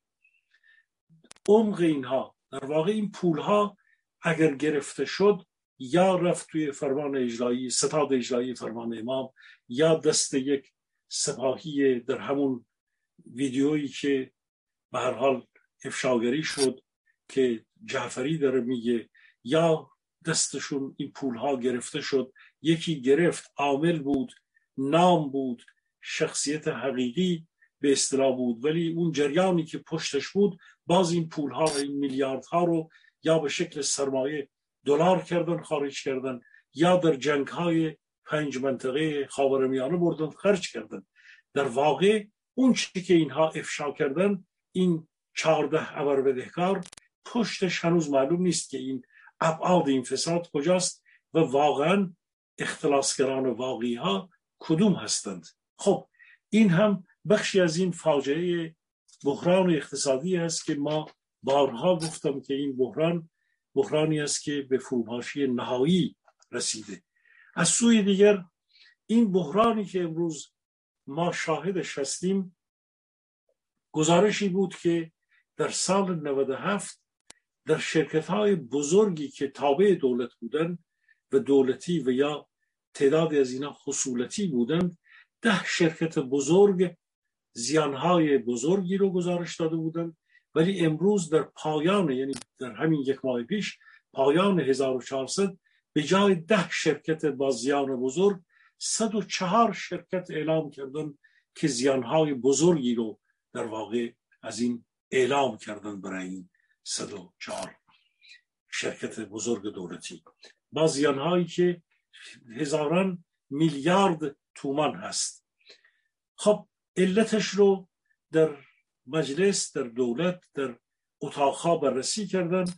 وضعیتی که در پایان سال 1400 ایجاد شد بودجه ای رو که اینا تنظیم کرده بودند گزارش های زیادی خودشون میدن که این بودجه به رغم اینکه علا رغم اینکه علی خامنه ای اومد گفت که سال مان زدایی از تولید سال شرکت های دانش بنیاد سال اشتغال زایی هست. گزارشی که از این بودجه 1401 دارن میگن که یک بودجه غیر مولدترین بودجه تاریخ جمهوری اسلامی است کنون. این بودجه یک بودجه در واقع هزینه هایی که کردن به هیچ وجه قادر نیست که امر تولید رو و سیاست های مولد رو تولید آفرینی رو در کشور گسترش بده. به خاطر این همه بحرانی هست که اینها یک قلبش همینه. وام های بزرگی که دادن این وام ها همه ترتپرت شدن. این وام ها به دلایل متعدد قادر نیست. کانال تولید رو این سیکل تولید رو به خاطر مشکلات بزرگ به کار بندازه. اینکه خود رئیسی میگه من شب و روز البته خب مردم می‌دونن که این دروغ داره میگه. من شب و روز به فکر وضعیت معاش مردم هستم ولی به رغم اینهایی که میان میگن آقا اگر تو همون رئیسی که توی مجلس یک کسی دیگر میگه اگر تو شب و روز به فکر مردم هستی چرا وضعیت مردم هر روز داره بدتر میشه؟ دیگه الان در کیهان مینا نوشتن که آقای رئیس جمهور ما می‌دونیم تو انقلابی هستی ولی به هر حال وضع مردم اینطوره. در واقع دارن به تدریج این به جای حسن روحانی یک کیسه بکس دیگر پیدا کردن بگن که این به خاطر ناکاردانی های خودش مسئول این وضعیت وخیم اقتصادی است از سوی دیگر این بودجه ای که دلار بودجه ای رو که 11500 تومان بود کرد 23000 تومان. دلار کالاهای اساسی رو از 4200 تومان کرد 24000 تومان یعنی 6 برابر کرد. دلار بودجه ای که مبنای بودجه ای بود رو دو برابر کرد. بحران بودجه رو در یک ابعاد. دلار ترجیحی رو شش برابر کرد. بحران رو مضاعفش کرد و بعد پایه برابری پایه محاسباتی گمرک رو هم پنج برابر افزایش داد. یعنی در اون در واقع تعرفه های گمرکی وقتی که رابطه پول ملی تومن و دلار اونجا باز هم یک جور دیگر محاسبه می‌کنند در گمرک. در محاسبه گمرکی وقتی که جنسی رو وارد می‌کنند از کشور دیگر باید تومن یعنی پول ملی پول ما تبدیل به در واقع پول خارجی بشه به ارز خارجی بشه. اون رو هم پنج برابر کردن. به تبع این تغییراتی که در دلار بودجه و در دلار کالاهای مایحتاج اساسی مردم. ببینید هیچ کشوری اینطور نیست. علاوه بر اینها ما دلار نیمایی داریم. دلار صنایعی که قبلا بود داشتیم. دلار بازار بود شکل ارزی داریم. دلار آزاد آزاد داریم. چندین دلار یک دم میان میگن آقا دلار ترکیه اون مردک تتلوی کیه اون داره اونجا میگن که می‌خواد بزرگترین کنسرت خودش بذاره با یه خانوم ایرانی ازدواج بکنه. یهو می‌بینید بازار ایران با طی نوسانات لیر ترکیه و دلار که در بازارهای ترکیه و ایران هست چند هزار چند ده هزار نمی‌دونم. می‌خوان برن اونجا. میگن دلار استانبولی.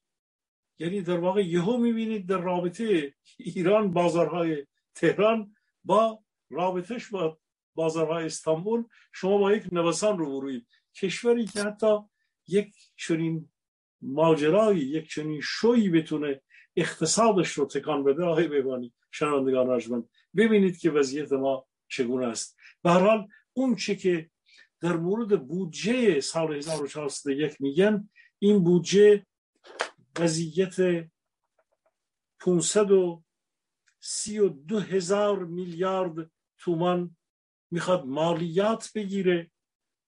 رقم بودجه مالیات در بودجه 1401 هست که ببینید که این مالیات رو از کدوم تولید کننده.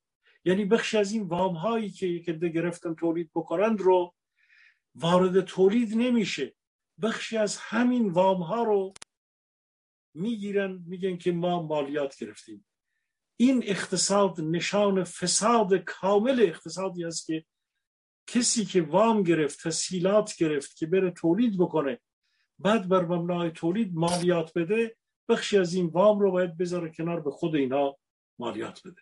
یعنی سیکل رو ببینید چگونه معیوب و بیمار هست. 532 هزار میلیارد تومان.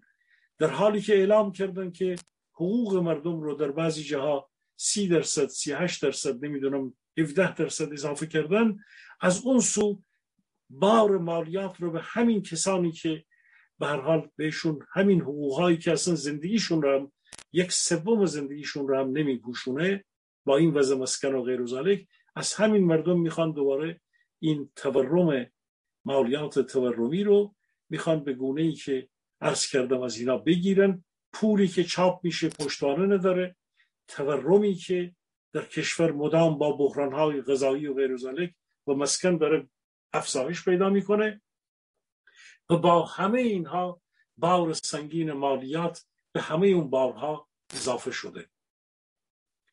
اینجاست که ما میگیم که شرایط اقتصادی مردم با در سال 1401 با این وضعیت آب و هوا و اقلیم و مشکلات دیگری که عرض کردم امشب بحران غله جهانی و بالا رفتن قیمت های جهانی چه روغن چه آرد و این بحران و همه سوی شدن این بحران در داخل ایران یعنی مسئله تحریم که فشارش آخرین این کمربند داره آخرین میزان تنفس رو داره از این تن می‌گیره. تحریم فسادی که عرض کردم اجدهای فساد و بحران بزرگ سیاست خارجی در یک چنین شرایطی تبعاتش در داخل کشور این بودجه هست این وضعیت گرداندن کشور هست. اینها ایجاد شرایطی می‌کنن که در همین روز کارگر شما می‌بینید تهران رو آقای بهوانی کوشش کرده بودن با کاملا حکومت نظامی کرده بودن. تمام درهای خروجی ورودی متروها طبق گزارش هایی که اومده بود نیروهای امنیتی نظامی وایساده بودند. ما می‌دونیم وقتی که یک روزی اعلام میشه که یک جایی یک جایی می‌خواد شلوغ بشه نیروی نظامی کاملا جمع میشن یعنی آماده هستند برای اینکه بگیرن. جلوی شهرها و شهرستانها رو نمی‌تونستن اون گونه بگیرن. در بسیاری از جاها حرکت بود اجتماعات بود. ولی تهران کاملا حکومت نظامی بود. و فشار روی تهران گزارش های گوناگونی که اومده بود در این روز جهانی کار و کارگر اینها کوشش کرده بودن که همه قدرت های چیز خودشون رو بیارن سرکوب خودشون رو بیارن که این جلو رو بگیرن. با این همه ما می‌دونیم که جنبش های اجتماعی در حال باز هم گسترش بیشتر هست عمق و شدت بیشتری هست و ما با شرایط همین بهار که حدود دو ماه دیگر تقریبا مونده و تابستانی با وضعیت دیگر و امیدوارم که آثار طبعات این محکومیت این فرد که یکی از جنایتکارهای اینها بود اینها بتونه باز هم فضای رسانه‌ای همه فضای رسانه‌ای بتونه ابعاد این رو باستاب این رو در, فضا در ایران باز هم بیشتر بکنه که موجب تقویت روحیه مبارزان داخل کشور بشه بسیار اما یه پرسش واقعا اساسی وجود داره. آقای فرهاد هم این پرسش رو مطرح کرده. نوشته با توجه به افزایش چند برابری قیمت آرد و نان که شما هم بهش اشاره کردی. در سراسر کشور به بهانه وقوع جنگ روسیه و اوکراین که در نتیجه آن قیمت تمام شده گندم افزایش یافته است از آنجایی که روسیه نیز از کشورهای بزرگ صادر کننده گندم در جهان به شمار می آید و بر اثر تحریم های عظیم جهانی که امکان صادرات گندم روسیه به دیگر کشورها را قطعا تحت تاثیر شدید قرار داده است چگونه است که جمهوری اسلامی که روابط ظاهرا خوب و تنگاتنگی با حکومت روسیه دارد از این فرصت طلایی به وجود آمده جهت تأمین گندم مورد نیاز کشور از طریق روسیه با قیمت مناسب از راه آبی کاسپیان در پیش نمی‌گیرد. آیا وقوع جنگ روسیه با اوکراین به راستی عامل افزایش قیمت گندم در ایران است؟ یا ایران خانه حاکم با سوء استفاده از شرایط جهانی از این طرفه نیز در حال قارت کردن مردم و پر کردن کسری بودجه خود استفاده می‌کنند؟ لطفا این پرسش را با جناب سلیمی مطرح بفرمایید. بفرمایید آقای سلیمی. بله خواهش می‌کنم. ببینید پرسش خیلی خوب تنظیم شده. واقعیت اینه که در همین پرسش بخشی از پاسخ را هم ایشون داده. به این گونه که از یک سو ما روابط خوبی با روسیه داریم. حداقل روسیه برای اینکه بسیار چیزها را از ما داره می‌گیره باید حاضر باشه که یک چیزی هم به ما بده دیگه. یعنی به این ترتیب خود این دوست عزیز آقای فرهاد این رو در اینجا آورده که اینطور هست.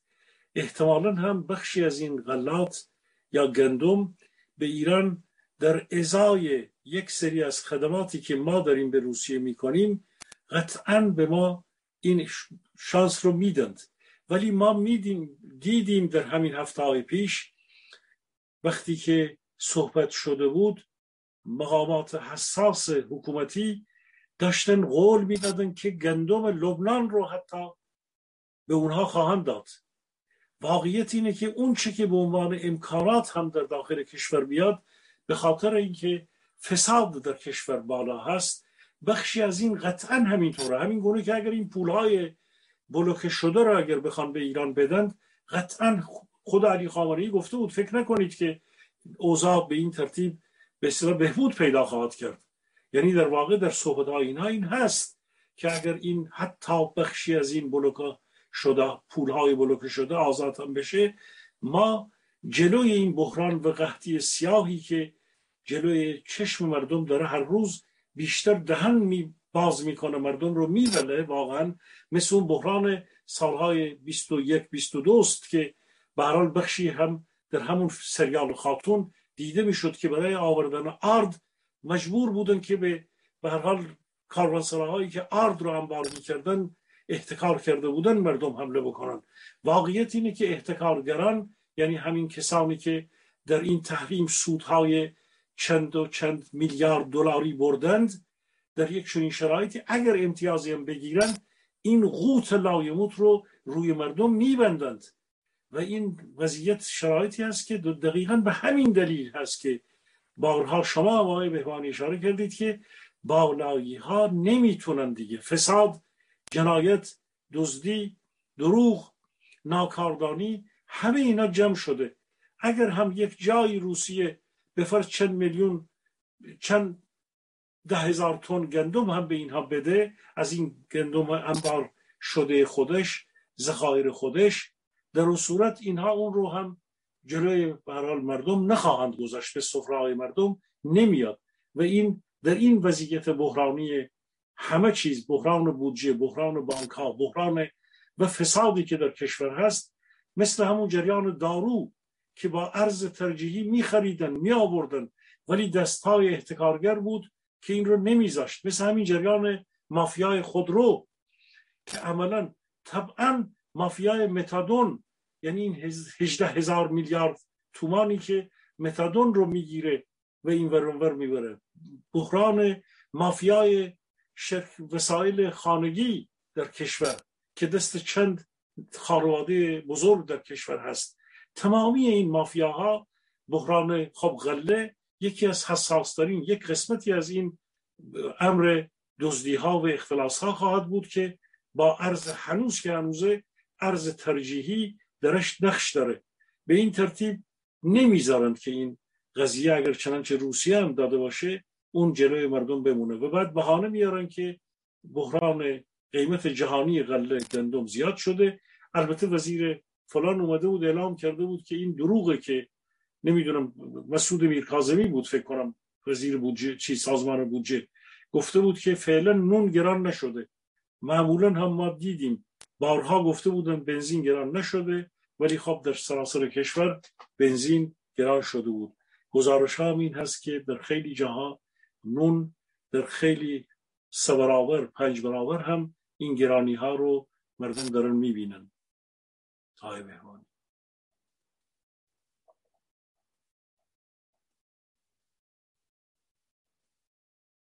صدای شما رو ندارم آقای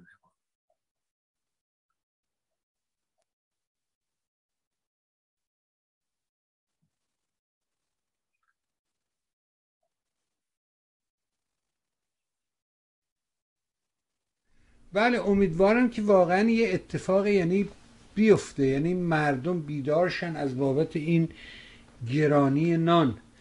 به قول اون دوست من گفتش که من در ایران این پرسش رو داشتم که چطوریه که تو که اصلا ماشین نداری و فلان و بهمان برای ماجرای بنزین میای تو خیاب اما اینجا که نان هست بایستی واقعا مردم سراسری اعتراض بکنن. امیدوارم این اعتراضات به همدیگه بپیونده و راه نجاتی رو برای مردم ایجاد بکنه. من از شما صمیمانه سپاسگزارم. به راستی ازت تشکر می‌کنم. از همه کوشش هایی که انجام میدی در آشکار و نهان. تشکر می‌کنم ازت و مثل همیشه برای خودت عزیزانت خانواده محترم و گرانقدرت از صمیم قلب آرزوی بهترین دارم تا فرصت دیگر و سهشنبه دیگر و گفتگوی دیگر. ممنون از شما جناب سلیم. سپاس از شما آقای بهوانی عزیز. سپاس یک بار دیگر از شما از میهن تیوی ما که واقعا در این جنبش دادخواهی نقش بسیار بسیار شایسته بازی کرد. این چتر حمایتی این حبل المتین در واقع این کلمه عربی رو مجبور شدم به کار ببرم. این ریسمان ارتباط دهنده جنبش دادخواهی با مبارزه با حرکت با فضای رسانه‌ای واقعا اگر نبود میهن تیوی بارها میگم این همه تلاش ها و کوشش هایی که اینطور باست منسجم و همه جانبه انکاس پیدا کرد ما خیلی در این زمینه واقعا دستای ما بسته بود. امیدوارم که میهن تیوی و تلاش شما بماند و این کارها بتونه تاثیرات باز هم بیشتری در فضای رسانه و ساختن مقاومت داشته باشه قربان. باز هم تشکر تا فرصت دیگه ممنون از شما. بها دوستان شنیدیم فرمایشات آقای سلیمی نازنین رو. امیدوارم این صحبت ها نیست کمکی به ما کرده باشد. اگر این برنامه چون سایر برنامه مورد توجه شما هست مهر کنید و سایت میهن رو به دوستانت معرفی کن تا بتونن از بخش های مختلف سایت بهره ببرن از اینکه دنبال کردی از تو نازنین هم سپاس گذارم ممنون از شما. متشکرم.